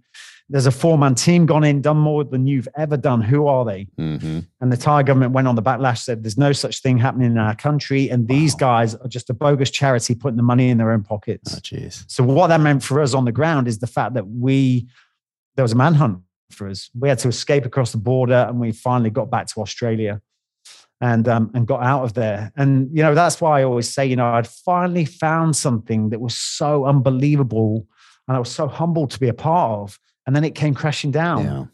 And it was, but it was such a turning point for me. That power of helping other people, unknown to me at that point, would be or underpin and be the DNA for Breakpoint, which is a company I would start later on down the track. But going back to Australia, I was battered, bruised, and broken more mentally than physically. Yeah. And at that point, you know, I was, I pressed that self destruct button again. And it was like drinking heavily, drugs, anything that I could get my hands on. I was in a bad, bad place. And it was at that point I started to think about suicide. And I say, look, I've never, I don't know if I'd, have, I never tried to or, or attempted. And I don't know if I would have, but the fact I was there and thinking about it means I've already gone too far. I need to do something about it. And for me at that point, it was like that little voice I heard on selection about just do uh, today. I heard that voice again saying, Ollie, it doesn't end like this. And that voice was enough to turn me on that spot and say, right, I've got to do something about this. It was a turning point. And I then started to really identify with all the things that weren't positively affecting me and uh, weren't positively adding to my growth in life. You know, obviously alcohol and any kind of substance was a big part of that. So that's something I had to address. And once I started to be aware of that, I always think that's the biggest step for a lot of people is the fact you become aware of it. You know, once you become aware of your weaknesses and things aren't that aren't positively affecting you, that really can start to be the first massive step in the right direction. You know, so that's when I started getting my life back on track. And I made such advances in probably six months that I went, wow, this is absolutely amazing. I want to show other people that they can do the same thing. And that's when I came up with the concept of Breakpoint. You know, yeah. Breakpoint uh, about creating that globally identified brand recognized for the positive growth and development of others. But you can imagine my head at that moment in time. You know, I thought, I want to start a company helping others. I was yeah. still fractured and broken myself. Yeah. So you imagine what your internal dialogue is. It's yeah. like, look at the state of you. You can't even, even help yourself. You think you've got this thousand person audience around you that's critiquing you, but it's only in your head. Wow. But you've got to power through that. Mm-hmm. And you've got to really focus on where you want to be and not get bogged down with where you are. You can't be a victim of your circumstances. And the more you focus on what you dislike, the bigger that will become. So that for me was a massive turning point, massive turning point. Wow. So and little did I know I was actually heading back to the UK at that point. Oh, you, you didn't know you were heading back? And how did how did that work? How did you get back to the UK? And then uh, mm. there's some sort of a reconnection with Jason Fox. And how does that all yeah. how does that all come together at the right time and place? Yeah, well that, that was that point, you know, it's like I I said because of like I'd left, you know, there was a lot of trauma back in the UK and I was like, I'm now in Australia. I'm never going to go back to the UK. I've got wow. sunshine, a beach. Blah, blah, blah, blah, blah. Australia's you know, pretty nice for those. yeah, yeah, yeah. so, yeah. So, I, and then I can remember it was, you know, when I started to go on that path of, you know, self discovery more internally than anything. And that's the thing I'll say about when I broke down, Jack. It was like I could no longer blame the external world. Yeah. I'd run out of excuses for my circumstances. And it was the first time I was forced to look within. And that was such a gift in itself because that's where the answers are with everyone. It's not external. Everything you need is right within. But we're, we're sort of programmed to look externally for everything. So for me, that was a, that was that, that that was the start of this journey of self discovery. And I can remember waking up in the morning in Australia. My contract was kind of coming to an end. I had a decent contract with uh, an oil and gas company, hmm. um, but it was quite mundane. But it was a great job, well paid well. And I can remember I woke up at three o'clock in the morning on a Thursday morning, and for some reason my head went go back to the UK. And initially, my my sort of mind is going, "Don't be stupid. You said you'd never go back. You're never going back." And then I went, surrender to this idea. Just surrender to it. And as soon as I did, everything started to make sense. You know, this starting my company, that's where it needed to start. So I engaged the idea. Two weeks later, I was on a plane back to the UK, sold everything in, in Australia. Okay. And I got back and I'd not seen Foxy for 13 years. Jason Fox. 13 years. On the show with me, 13 years since we'd seen each other. And we got back together again. And, uh, you know, we started talking about all the dreams and all the things that we wanted to do, you know, not going back to a war zone, but being able to help people and do stuff and, and really inspire people. And that then set me, I then put myself into self isolation, which is quite, it's not funny, I don't suppose, but it's quite interesting after we've just gone through that with lockdown and everything else. But self isolation for three months in a house in the UK. And for me, that was about really starting to change the blueprint of who I was and start to get rid of all those negative habits that were just hindering me. So every day I focused on three things mind, body, nutrition. Um, and I used to, I did things that I thought I, I, would never have done unless I was forced into that situation. I had no money, I had pretty much nothing. And I had to get money to, to build websites and everything else. But really, I started to meditate. I started to visualize goals. I started wow. to do all this stuff which people call, oh, that's just voodoo. It doesn't work. And I was every day, I was like going through this strict process of really investing in myself, cut off mainstream media, mm. uh, no news, no no papers, no nothing. I actually haven't changed that since, but um, and then basically I start to visualize every day about me and Foxy being on the stage, really inspiring people through our experiences of life and everything else and the special forces, blah, blah, blah, and how great that was, you know, into so much detail you know, that I could feel myself actually being on stage and being that part. And I used to do that every day. Three months, I got to the end, it was getting towards the end of this three month window.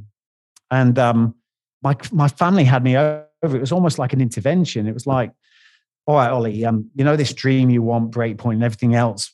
Maybe that's something a little bit further down the track. But at the mm. moment, I can see you're running out of money. Maybe you should go back to a war zone, just earn some cash and then start working on that idea. And I was like, whoa, I can't go back to a war zone. I can't go back there. You know, I, I, knew how corrosive it was. Yeah. They didn't know my struggles and everything else. I didn't share that with them. Yeah. Um, but I, I was no, I was so passionate about starting this business that I said, no, I'm, I'm sticking with this. I'm sticking with it. And um, two days after that kind of intervention, Jason Fox, Foxy, then phoned me up. It's like a rant. I, can still remember the phone call. And it's like, hey, mate, you know that idea you've got about Breakpoint? would you look to do that on TV?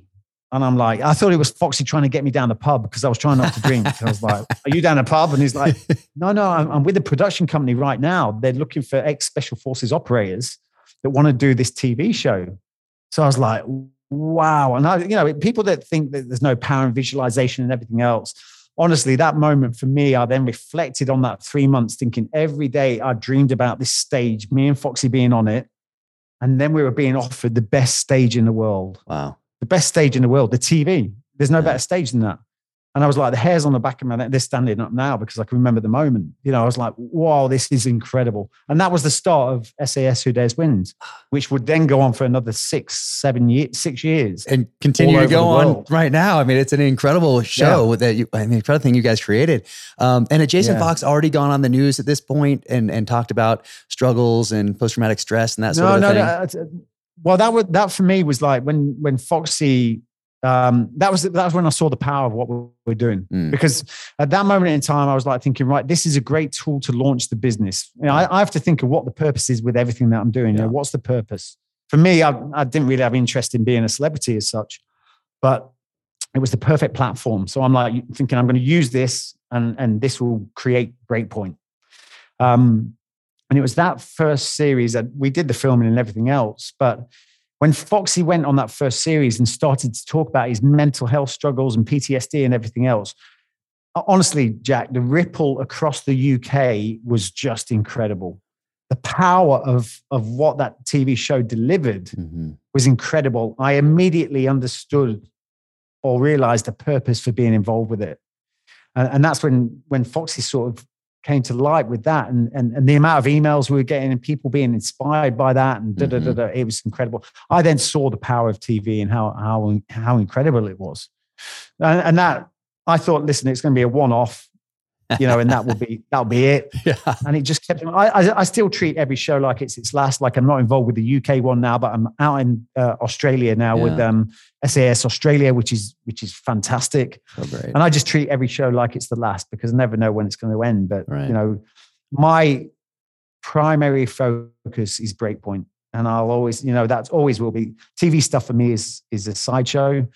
But my my focus, my passion, my dream is Breakpoint. So yeah, it's, it's an incredible. It's been an incredible journey. But you know, I you I honestly, and everything we teach at Breakpoint is all about having that positive state of mind, really start to focus, set yourself goals, and, and really start to invest in yourself. It's Yeah. the best return on investment you'll ever get. Man. I mean, that, and that show took off. Like that is like around the world. Yeah. Um, it's hard to get in the United States. You have to go to like Sky One, like right in it, like Sky One or something like that. It's like this, you know, it's not on one of our regular channels yet, um, but which has always been surprising to me because you see this this uh, Mm. like blockbuster success around the world, and uh, you know, I don't know why maybe television executives in the United States don't understand SAS. Maybe I'm not sure, but uh, everybody else Yeah. does. I mean, and uh, and you guys work with some of my SEAL buddies, I think, over there in Australia on that uh, uh, on the the most recent iteration of the show. Um, but Yeah. were, was, were you surprised by how popular the show was, or and continues yeah, to be? because yeah, I was initially because when I, only when I saw the first one because I thought, listen, what's the, who's the, who's the audience here? And I thought, yeah, it's going to be these ex-military, you know, Mm. the military wannabes, you know, not so much the ex-military guys, but you know, I thought there was a limited niche audience. But then when you saw how the f- first one was cut, it's not the it's not about the military. Yeah. It's about psychology. It's about human psychology and how we're wired. And you know, we obviously they, they use the platform of the, the special forces um, to deliver the content, but really, it's I don't think it's necessarily about the special forces. It is about human psychology, and it's you know I think the more people don't understand that they're drawn, whether they know it or not, it's a subconscious thing, but we are drawn or, or compelled to understand how this works. Mhm. You know, the more we understand how this works, I always say it like this, Jack. A mechanic can't fix a car, a motorbike, or any kind of machine unless he understands how it works. Yeah. We are no different. We are absolutely no different. But the thing is, there's so many um, people out there running around, with no idea of, of, of why, the, why and how we do the things that we do Yeah. people spend more time investing their time in understanding um, pointless celebrities Mhm. than they do themselves. You know what I mean? They can tell you everything about the the Yeah. Kardashians Right. or whoever, but you ask them about themselves, Right. They'll they'll hit a brick wall. You know, you t- who you tell me who you are. hmm People can't even answer that question. So, really, the more people start to understand that, you know, we have to start to understand how, how we work, how we're wired, and then that helps us start to achieve in life. You know, we we we're only here once, apparently. Yeah. You know, we've got to make the most of that every moment. So That's right. You get one ride on this planet, and you get to decide how you're going to spend that time. If you're going to Yeah. influence people in a positive way, add value, Yeah. uh, those around you. I mean, you get to decide. Um, yeah, man, it's a choice. it, it, it certainly is. And what's also surprising me about the show, I don't know if it was surprising to you, is how emotional it is. I mean, did you think that Mm. going in, or do you think, hey, we're gonna, you know, yell at some people and put them through a little boot camp, put them through some Yeah. tests, and it'll be visually appealing, and then you know maybe there'll be another one, maybe not. But it's an emotional show Yeah. for everybody. Yeah, no, absolutely. And I've, you know, I spend time analy- analyzing a lot of stuff, but um, especially when it comes to human nature. But the thing is, for me, it's like what happens on that show, and it's it's very much what happens to you guys on BUD/S and Selection. It's very much what happens to us. But for the first time, you don't get to design the perfect outcome. Your ego has nowhere to hide, so it disappears. Mm. And when you're in that sort of state of vulnerability, your actions, reactions, and emotions become extremely raw and organic. And it's a real look at your true character. Yeah. And that's the first time that's really happened for a lot of people since they were kids, really young kids. You know what I mean? Because as life goes on, we build this persona of, of what we want people to, or who we want people to think we are. Yeah. And that's the first time all that's stripped away and you are exposed. And that's why it's so emotional. I mean, the thing is, as you know by your training, Jack, and mine, totally different people by the time you finish that selection process. Life changing, absolutely life changing. And and and once that sort of ego is is is removed, you get to the raw nerve of who you are. And that's what happens on that show. And that's why the emotions really start to, to come through to the forefront. And anyone that makes it through that show realizes they might have not done that when they when they um, first entered the arena, but by the time they leave, they realize they were there for themselves and not for everyone else. Interesting, man you know, I think there's this this crucible, and it's if you go back to the beginning of time, there are these different crucibles in societies and tribes that uh, you had mm. to you had to be tested if you're going to be a contributing yeah. member of that society. Um, that's why I think people are drawn to the Royal Marines, uh, while they're drawn to yeah. Marine boot camp in this country, or the Q course for mm. Army Special Forces, or BUD/S, or whatever it is. You know, people are, are drawn to that test. Uh, maybe it's the NFL, maybe it's you know some, something like that. Um, but uh, a lot of people don't ever test themselves like that. And it's such a natural yeah. thing to do. I mean, it's only for a very small part of human history where we really haven't had those in place as a society. Yeah. So you could gain acceptance and um, and become a contributing member of that society. Um, so I think that's why a lot of people are, are lost today and why they can't answer that question mm. about what they are because yeah. they don't even know if they are a, uh, a valued member of a group, of a tribe, of a society, of a yeah. country, um, because there's not a shared experience. And so whether that's mm. BUD/S or that's uh, boot camp, any of the any of the boot camps out there, um, you have this shared experience uh, of a test of a crucible before yeah. then becoming this. And, and, usually it happens between ages like you know 16 and 20, you know somewhere in there. You know yeah. that's that's kind of where it where it seems to seems to happen um, when you're you know mature enough to handle these things, you're physically mm. ready enough to be able to test yourself, all all those sorts of things. But um, I think a lot of people in the show, you know, haven't been tested, and then life hits them, and wow, now they're going to have to they're going to have yeah. to figure out how to get back up and move forward in a positive way. Somehow they're going to have to figure that yeah. out. But to have that be your first test and not have that be a part, a, a, a either naturally occurring or a uh, uh, just a part of your mm. journey to gain acceptance into this into this society or tribe like i think it's detrimental not to have that because you don't and now all of a sudden you're kind of searching Definitely, definitely. But the thing is, I just, you know, I've, I look into, I've looked into a lot of human nature, you know, about our evolution when it comes to survive. There's no stronger driving force in any human being or any species on this planet than the need for survival, mm-hmm. you know, survival of the species. So that is the one driving force well sunk deep within our subconscious. Now, when it comes to our survival mindset, which is the one thing that's driving everyone on this planet, they want to take the path of least resistance. Mm. They want to conserve energy average is winning. You know what I mean? So our default setting is kind of not to overexert, not to push the bar, not to take risks, etc., etc. But the thing is, that doesn't mean that there's an internal desire to do so, mm. and that's why people get so much from those challenges. You know, we were humanity was born out of struggle. You know, we thrive from struggle, we thrive from challenge, and also when you look at it as well, you know, a a good amount of stress fires up the immune system. It's good mm. for us and that's what that's why you get a lot of people that actually start you know they get serious health issues after they retire. Right. Because they've got no no challenges anymore. You know so it's really important that people learn that we need to be challenged. And a lot of people are like going through mental health issues and, and, and any kind of issues. They you, you say look at your lifestyle. You've got nothing that's pushing you nothing that's driving you. You've got no sense of purpose.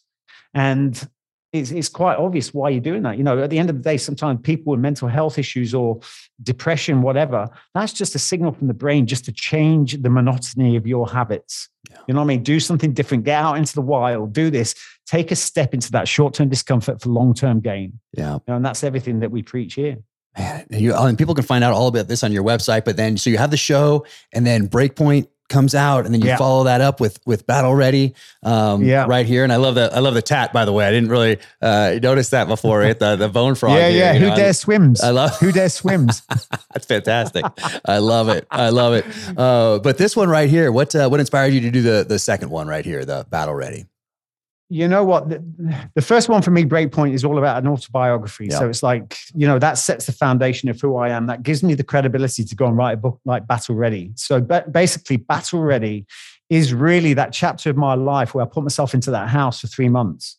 You know, and Battle Ready is really, it's not about being in a war zone. It's because whoever you are in life, we're all fighting a battle. And that really is the, you know, to be the best version of ourselves each and every day is hard. It's, it's a battle to do so, to do that. So really that book really sort of um, underpins or is the heartbeat of that journey when I put myself into that house for three months. And the stuff in there is really about finding yourself. At the end of each chapter, there's exercises to do where you can really start to question who you are and start to challenge yourself. So Yeah. for me, that's a call to action, that book. You know, it's, it's not an easy sit down with a cup of tea and have a, you know, have have a there's stuff to do. Yeah. it's- you know, you're gonna you're gonna be pushed if you want to really immerse yourself in that book. yeah. No, But um, you know, that's been life changing for a lot of people. You know, I've had so much feedback from that book that people are like unbelievable. Yeah, but the thing is, I always think also that until the student ready, until the student is ready, the teacher, or when the student is ready, Yeah. the teacher will appear. So some people, it's not everyone's cup of tea.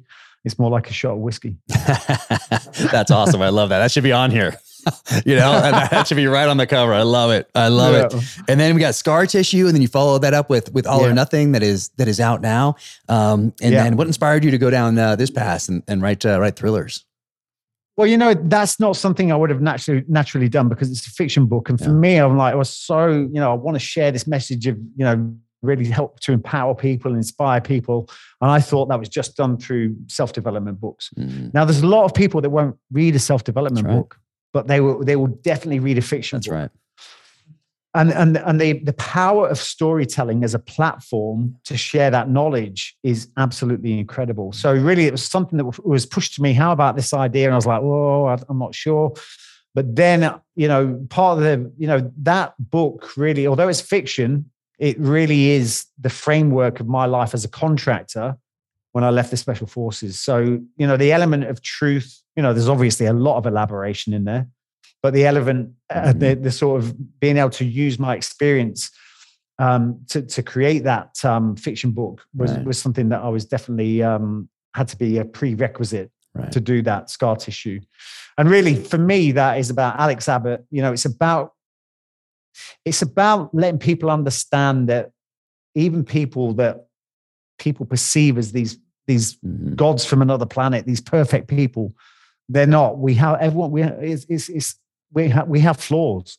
We absolutely have flaws. So Alex Abbott, it's not about painting a picture of perfection. Special forces operate doing this, that, and the other. He has these flaws. You know what I mean? It's really identifying or or, or bringing focus to that. And the strength in the messages in scar tissue, you know, again, is is is helping people. Yeah. So yeah, it's, it's something that's very close to my heart. Yeah, no, there's power in, uh, in in storytelling and fiction, and what I call mine, I call it uh, fiction with whispers of truth. Is uh, is Exactly. what I, what I call mine. But that's the that's the thing, and you you can relate to that as well, Jack, with your books, is the fact that you can understand when someone has knowledge of the content. Well, you can definitely understand when someone has no knowledge of military life, has no knowledge of operations, operational life. You can tell that it stands out like a sore thumb. I think the first film that actually really typified that was Heat. Mhm. When you saw Heat, best film ever. You know, So great. It was the first time they had to change mags and Yeah, I and know. Wow, they're using their sights. blah, it's blah, in their blah. It's shoulder. You know, I think Yeah, yeah. Andy no, Mab it's- was out it's there, I think, epic. doing some of that uh, advising Yeah. on that. And yeah, that's a Yeah, turning no, point right there absolutely. For sure. In Yeah, Hollywood. yeah, and it's that, it's that detail that people love. You know, it's like the detail we can go into in those situations that you know is overlooked when someone hasn't got the knowledge is is just incredible. So Yeah. Yeah, no, absolutely. And what's so we have Battle Ready 360, uh, Battle Ready Fuel. You have so much going on. yeah, Um, I mean, how are you much. juggling it all? And what are those? what, what's all that about? Yeah, well, Battle Ready 360 and and Battle. What we've done, I mean, we started this business, you know, uh, Breakpoint, you know, which was me coming out of that house and the first show and everything else. and I have I have an issue with being over creative. I've done I've done tests with neuroscience. We do that in, in our business, and my, my report c- comes out as highly creative. Now that for me has created a bit of a monster because as soon as it gets down and dirty with all the stuff that a business requires, I Mhm. think let's develop a new idea. Right, right, right. You know, something rest. creative. No rest.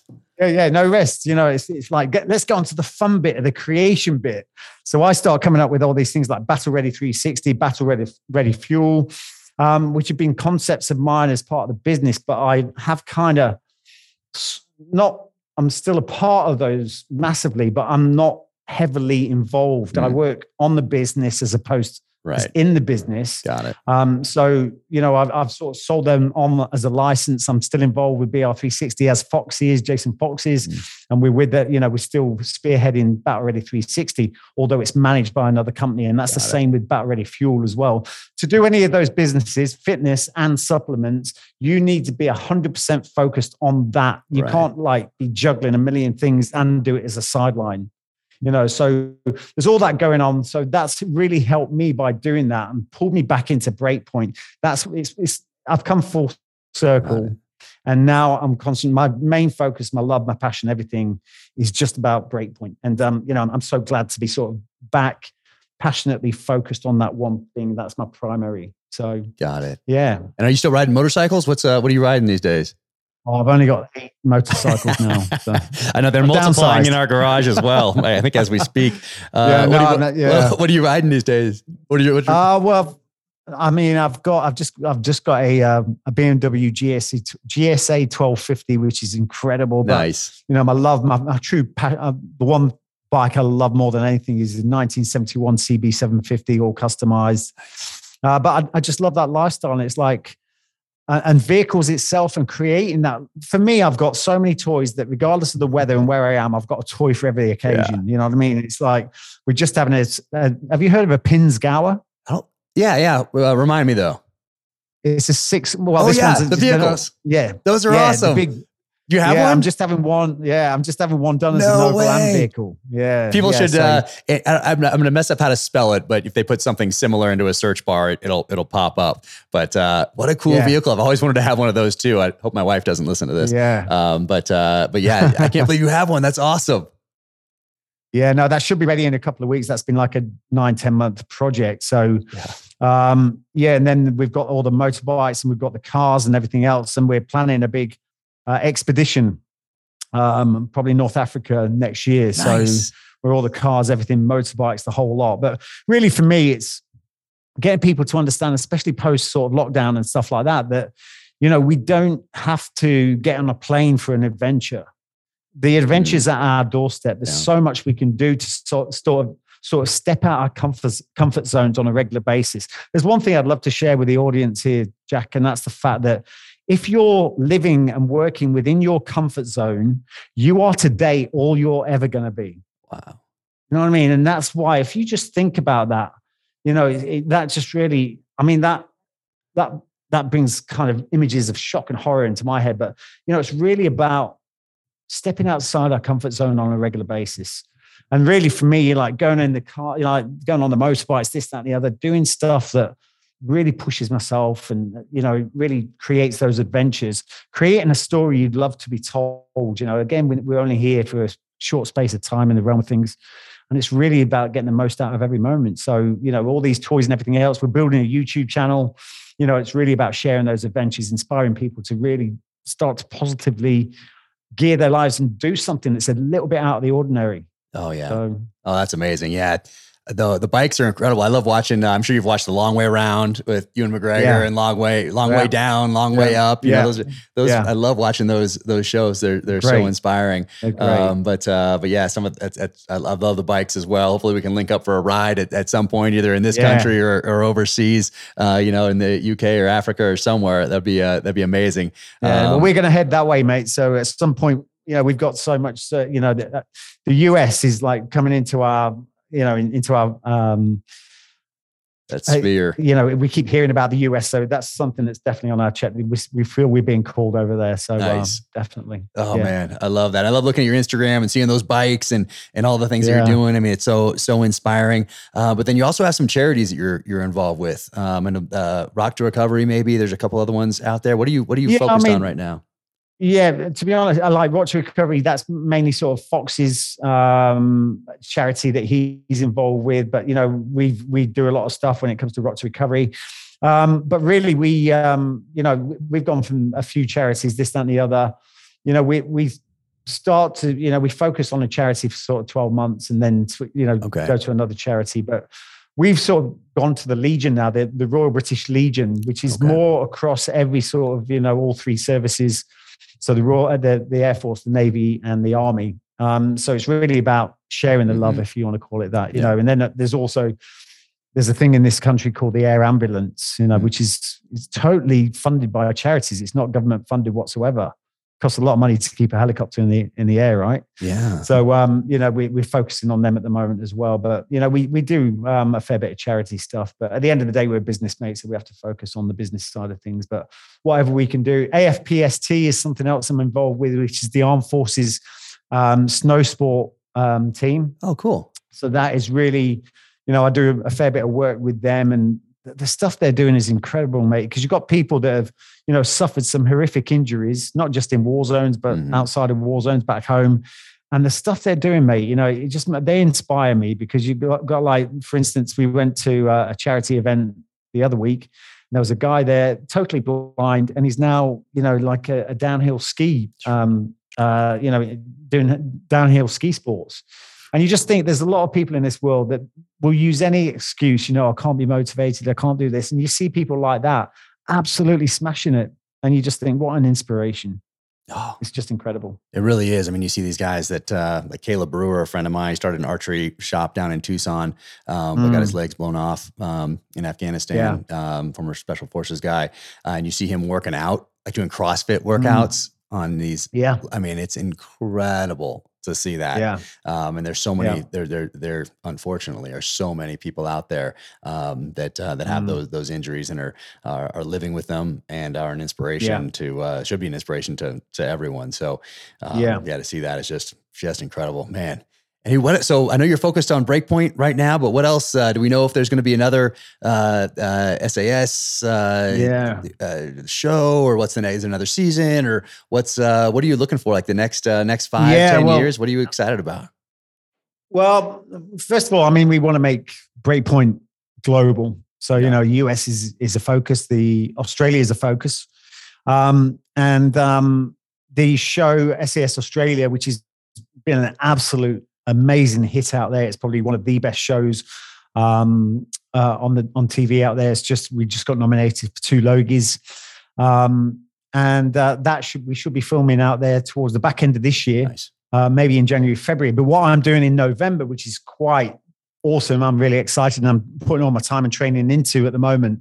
I'm climbing um, a mountain called Ama I saw that um, on your on your Instagram. Yeah, and I'm doing that with Nims. So anyone that doesn't know Nims, yeah. he's the ex Gurkha, the 1st mm-hmm. ever Special Forces or the first ever Gurkha to pass Special Forces selection in the UK.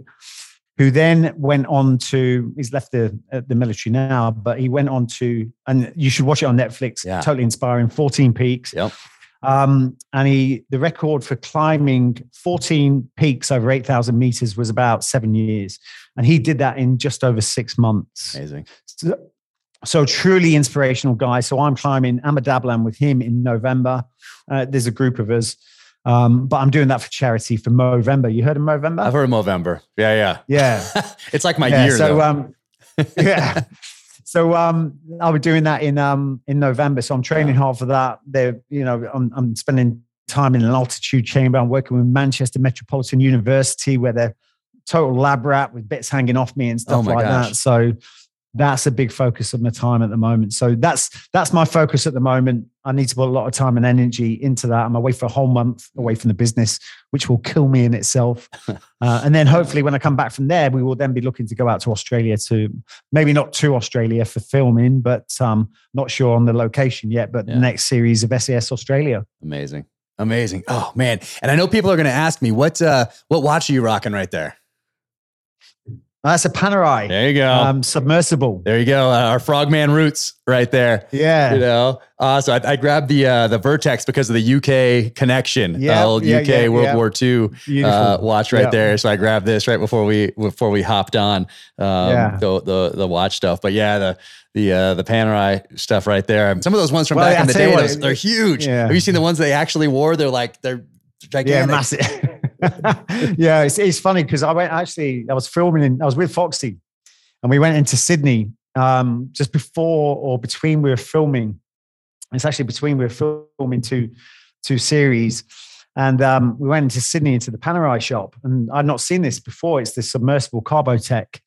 And on the back of there, it's got, you know, they'll diver with the LAR5 rebreather on and everything. And the guy in the ah. shop is showing us, he says, Do you know the history behind these watches? And I was like, a little bit, but you, you know, tell me what you what you know. And this guy's going on and saying, you know, the submersible, the SDVs and da da da, da all this kind of stuff. And I went, Oh yeah. I said, Well, me and my mate here, we're we're frogmen, and you know, I'm actually an SDV pilot. And this guy is laughing. He's like, going, you know, laughing at me and me and Foxy. Anyway, that happened. We bought the watch. I had to buy the watch once I saw Nice. the uh, the frog the frogman on the Yeah, back. I know it. I know it. And then uh, and then later on, that series then aired on TV, and the guy from the shop actually emailed me saying, "Oh my god, I can't believe I've just seen you on TV wearing the wearing the Panerai." Da, da, da, da. And obviously, he then realized the story we were telling was the truth. So, That's funny. I wonder how many guys go in there and try to get a deal by telling them I was a frog. man. exactly, yeah. You know? I got no deal. Shave though. a- no, no deal. I know that's how it goes sometimes. Oh man, that's awesome. That is awesome. Oh man, well, man, thank you so much for spending this time today. I sincerely appreciate it. Oh, it's I- a pleasure, mate. And you've got a big day coming up, haven't you? First of July. Yeah, yeah, we did. Uh, thank you. Yeah, first of July, I got the show coming out with uh, Chris Pratt here. We were just in LA for the premiere Yeah. a couple days ago, and uh, Yeah, actually, I went into the that. Panerai shop in uh, in uh, in LA, Yeah. and because I'm always looking. They used to have these uh, these SDVs. So they have the models set up. You know, they had the World War II Yeah. models, which were essentially torpedoes. You know, for those guys back then with the with the watch around it. So every time I see a Panerai shop, I go in there and and poke around a little bit, see what they what they have going on. But but yeah, I mean, uh, did the premiere and that was crazy being in LA and having Yeah. everybody come out for it and see it on the big screen. And, you know, it's so Mm. different seeing it on the big screen. I've just been watching it on my laptop and making my notes and my, my edits and sending Yeah. those in. But when you see it on in a movie screen, and I mean, Yeah. it is incredible to see it like Yeah. that. And What an couldn't achievement. Be, uh, oh man, couldn't be more thrilled with, uh, with how it came out yeah. because well done. Well Oh, done. Well, thank you. Thank you. And, and as you know, working in the in film, it's like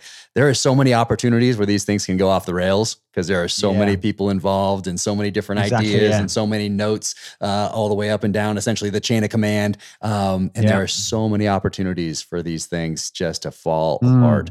Um, so what, a couple of my takeaways were that. Hey, I'm shocked that anything ever gets made in Hollywood, and Yeah. two, that anything good gets made. Because now I kind of see how it works. But uh, but we got Yeah. lucky, and it's all about that team. You know, it's all about that team and having that trust. Yeah. And you can see that with you guys on on your show. You have this trust Yeah. together. You're making something amazing, and uh, you know that's how it was from the beginning on this thing with Chris Pratt and Antoine Fuqua and the showrunner and me. We all got together and we had this bond right from the beginning, and then slowly started building out so the team from there. So you know, Yeah. just like anything in life, that uh, that trust, you know, both up and down the chain of command to the sides, to your peers, it's uh, having that trust is the most important part, and I think that's why we uh, why we ended up getting this thing made. Yeah. Well, it's all about energy, isn't it, mate? When you get the energy right and it flows, something great happens. Yeah, and like in any sort of artwork, it's that uh, whether it's a book or a show, it's this intangible thing, and it's that heart. You know, it's uh, Yeah. and you can't really. Yeah. There's not a formula for it, but uh, but No. when you have it, when you watch it, whether it's a TV show or it's a movie or it's a painting or it's a sculpture or it's a uh, it's a house, architectural drawings of this house, um, book. I mean, it is when it has that heart. It's just that intangible, but you can't. You don't know ahead of time, and you kind of uh, until you until you see it, and then and and Yeah. it's it's yeah, that heart is what stands out. But you can't tell somebody how to do it. There's not a formula. No. There's not a this A B C D. No, no, no, then you get heart negative. It's Yeah. like it's this thing, and when you feel yeah, it, you can't have buy it. you can't borrow it. You can't, you can't, No. yeah. It's, just special when you get incredible. it. Special when it when Yeah. it works out that way. absolutely. So, Well, I'll be watching, mate. So Oh, first of thank you so I've much. been, I've been sit- the previews look amazing, mate. The previews look so good. thank you. Yeah. Thank you. I appreciate I'll be there that. for you, mate. Oh, you're Yeah. awesome. You're awesome. Thank you so much. And yeah, love everything you have going on. And thank you for the for the inspiration and all the things that you guys do. And I hope Yeah. everybody goes to your, your website and checks it out because it is. And that first picture that I talked about in the beginning with you with that art, kind of that artwork on the kind of the background that makes this picture really stand out. I mean, it's that's powerful.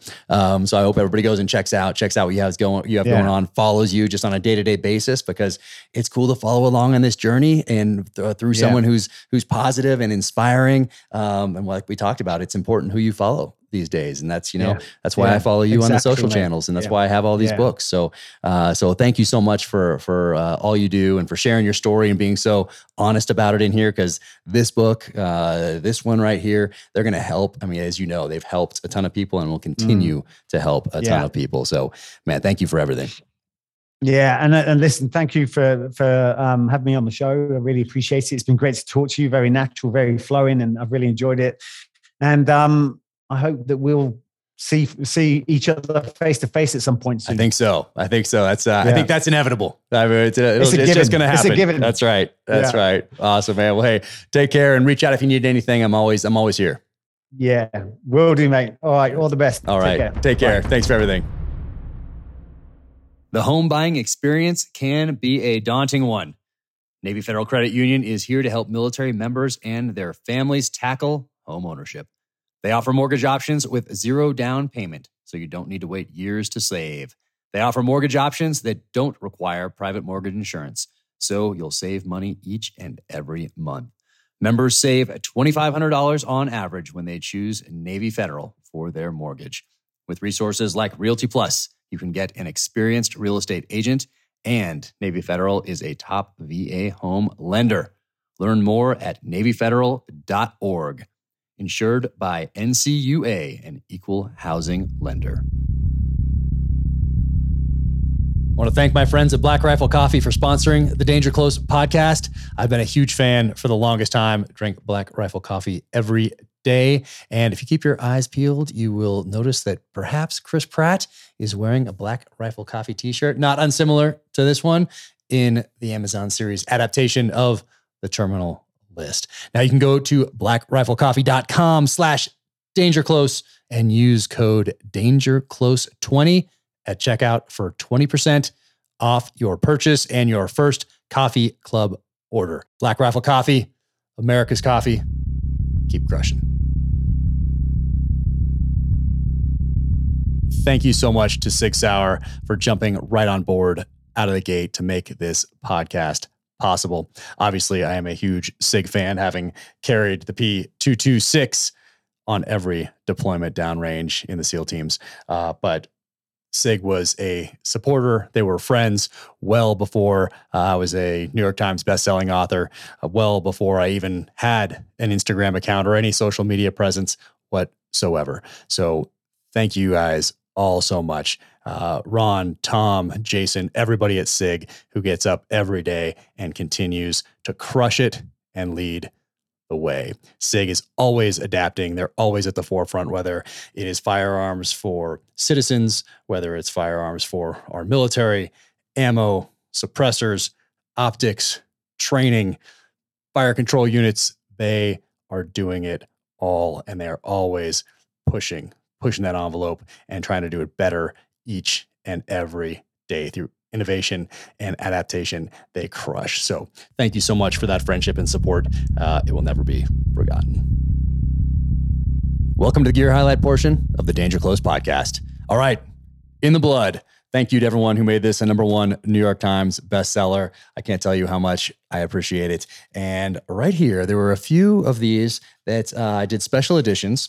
Right there, you can see this is a, a shot through edition. So I shot through this thing with a 338 Lapua, a Barrett, and uh, sent these to bookstores uh, across the country, small, independent, local bookstores, uh, kind of to give a little incentive to go and uh, and help out those small businesses. So there are a few left. A few have been discovered at Foxtale Bookshop and at Midtown Scholar bookshop.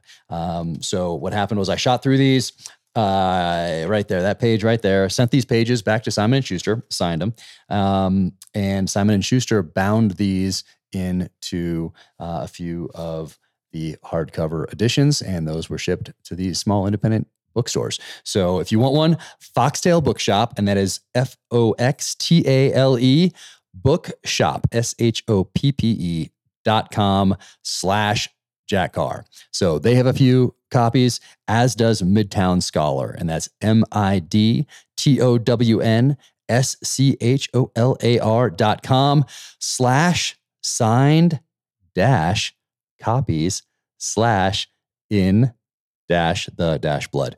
But if you go to Midtown Scholar and just uh, type Jack Carr in the search bar, I'm sure it will pop up. Uh, same thing with Foxtale Bookshop. So those are the two independent bookstores that have uh, a few of these left or found a few of these. So right there, but they will not be around for long. Uh, a lot of people on book tour came up and asked where they could get uh, these, and at that time I thought they were all gone. So just a few left at Foxtale and at Midtown Scholar. So if you want one, that's where you get them. All right, what else is going on here? July first. July 1st is will quickly be upon us, and the terminal list starring Chris Pratt coming to Amazon Prime Video. And there's this hardcover edition that is out now. Uh, there's a forward in here that I wrote that talks about how the book came to be, how the series came to be, and then there are a series of exclusive photos from the set. There's one right there that are in just the hardcover edition. So this hardcover edition is a special collector's edition. And once these are gone, they are gone. You can go to officialjackcarr.com, go to the blog section if you're having trouble finding these, and there'll be links to uh, to where you can pick these up. There's also a paperback and a trade paperback, uh, but those ones don't have the forward or the photos, but they do have this guy on the cover. So that's pretty cool. But um, July 1st, coming in hot. We'll be here just a few days. Amazing. Or just a couple days by the time this podcast goes up. And in conjunction with that, 511 Tactical has put together a uh, the sweatshirt and 100% of the net proceeds go to the Navy SEAL Museum in Fort Pierce, Florida. And if you haven't been to Fort Pierce, Florida, if you're interested in special operations, obviously the SEAL teams make the trek down to Fort Pierce, Florida. Um, they've done an amazing job with that museum. They have SDVs there. Um, they have so much history uh, at Fort Pierce there at the museum, and they did such a good job. Uh, so definitely check check them out. Check them out on the website. It is Navy SEAL Museum dot org and you can see what they have going on down there but once again here's the terminal list official sweatshirt right here, official hoodie. And you can go to 511tactical.com and just type into the search bar the terminal list, and this will pop up. Or you can go to the 511 Tactical Instagram and just click on the uh, the post that has the sweatshirt in it. So, uh, and they're awesome. By the way, I wore it on book tour, and so many people asked about where they could pick one up. Well, now you can pick them up, and you can uh, know that 100% of those net proceeds go to the Navy SEAL Museum. NavySealMuseum.org. All right, what else is going on? Well, let's talk about some knives. So, Arno Bernard knives. Uh, I got these through African Sporting Creations. I've had my eye on them for quite some time. This is a steak knife set. It comes in this really cool box right here, like a presentation case, actually. And whoo, whoo, whoo, look at that. So, right here, AfricanSportingCreations.com. This is a steak knife set that I have wanted for quite some time and they have all different kinds. Each one is unique. Each one is different. Um, yeah, and if uh, Arno Bernard knives made in South Africa, and right here, this is Mammoth Molar, is what that is right there. But ooh, that feels good. Um, but yeah, thank you so much, African Sporting Creations. They have a whole bunch of great stuff on there, including the Courtney boots that uh, Rafe Hastings wears in my novels, and uh, yeah, African Sporting Creations. Uh, they're the only people that import those those boots in. But yeah, look at that right there. Presentation case for the steak knives. And there they are. They're all padded. So I'll take that that foam out of here, but these just got here. Really cool. So once again, AfricanSportingCreations.com. Click on the knives, click on the steak knives, and you can check out all the things they have going on there. All right. Also, to commemorate the launch of the Terminal List series on Amazon Prime, starring Chris Pratt, coming July 1st. My friends at Ball and Buck have created a really cool shirt because that is 4th of July weekend. That July 1st is a Friday, but that's really 4th of July weekend. So they put together a 4th of July themed shirt to coincide with the release of the terminal list. And there it is, Ball and Buck packaging. I'll use this other Arno Bernard knife right here. Look at that. Oh, that's, ooh, I like that. Very cool. Uh, yeah, this talks about the blade right here. Oh, kudu bone right there. And uh, this is a folder. There we go. Look at that. Also from South Africa, Arno Bernard right here from African Sporting Creations. So uh, let's go ahead and open this bad boy up. I don't want to cut the. Oh, that was sharp. Uh, check this out. Glad I didn't slice through the shirt right there. oh, yeah. Look at that. Let's open this bad boy up here. So, Ball and Buck, go to ballandbuck.com on Friday, uh, the first, and that's when these drop. So, yeah, look at that. So, Ball and Buck collab right there. What does that say? Jack Carr right there. This is their Hunter's shirt right there. You can see it on the tag. And Fourth of July theme. Look at that. Fourth of July themed ball and buck shirt. And what is that? Oh, yeah. Cross tomahawks right there. Nice. Cross tomahawk right there. Nice. And somewhere in here, yep. I don't know if I should say this because it's kind of like inside baseball, but there's a tag inside this shirt, inside all of Ball and Buck's stuff, that has the uh, the Second Amendment in there. And look what they did here. Also, look at this. There's a seal saying and something that we used in the show um, because of the the trust that we had with everybody there, all the veterans that we had working on the Terminal List show. But uh, long live the brotherhood, right there is uh, is in that seam of this shirt. So uh, very cool. This is limited edition. So they once these are gone, they will be gone forever. And they also come with a signed edition of this hardcover terminal list. I signed a, uh, a bunch of these and sent them back to Ball and Buck. So um, with the shirt comes a signed copy of the book that has the new forward and has the exclusive photos from the set. So, uh, Ball and Buck, thank you guys so much for doing this. And once again, this is limited edition. When these are gone, they are gone. But I'm telling you, Fourth of July weekend, I will be rocking this bad boy right here. So Ball and Buck, thank you so much for your support over the years. And uh, man, Mark Bowman out there, founder, is a dear friend of mine and uh, is doing some amazing things. So uh, be sure and check out Ball and Buck. And on Friday the first, you'll be able to get this shirt with a signed edition of the book to commemorate the launch of the show. All right, I think that is everything right there. Thank you so much for tuning in today. And man, Friday, July 1st. Terminal list is coming. In the blood, shot through editions. Make sure you, you visit Foxtale Books in Midtown Scholar for one of those. And Ball and Buck, AfricanSportingCreations.com, uh, Navy SEAL Museum, 511 Tactical. Man, thank you everybody for all the support.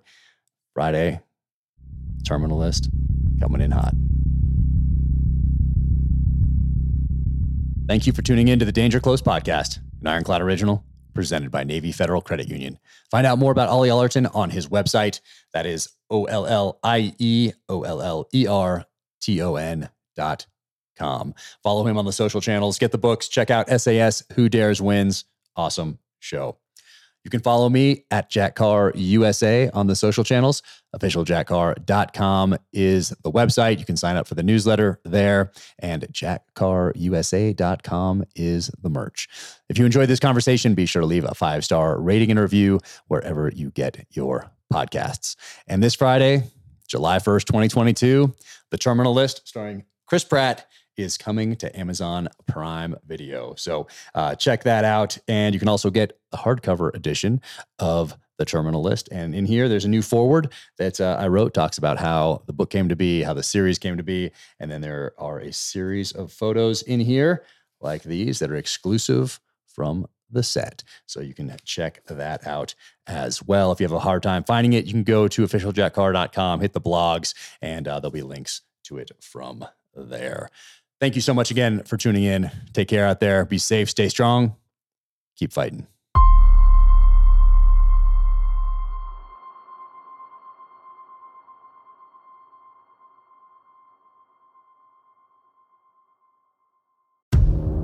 Case you missed it, on a recent episode of Danger Close, an Ironclad original, Jack Carr sat down with former presidential candidate Tulsi Gabbard. Set aside all the labels. You know, oh, well, because I've been getting asked this a lot like, well, are you left or are you right? Are you progressive or are you conservative? What are box you... do you fit in? Which box do you check? Completely. Are you an enemy or right, right. an How, ally? uh, like, what filter should I use when I'm looking at you? And like, I've always been an independent minded person, always. Be sure to check out the full interview wherever you get your podcasts.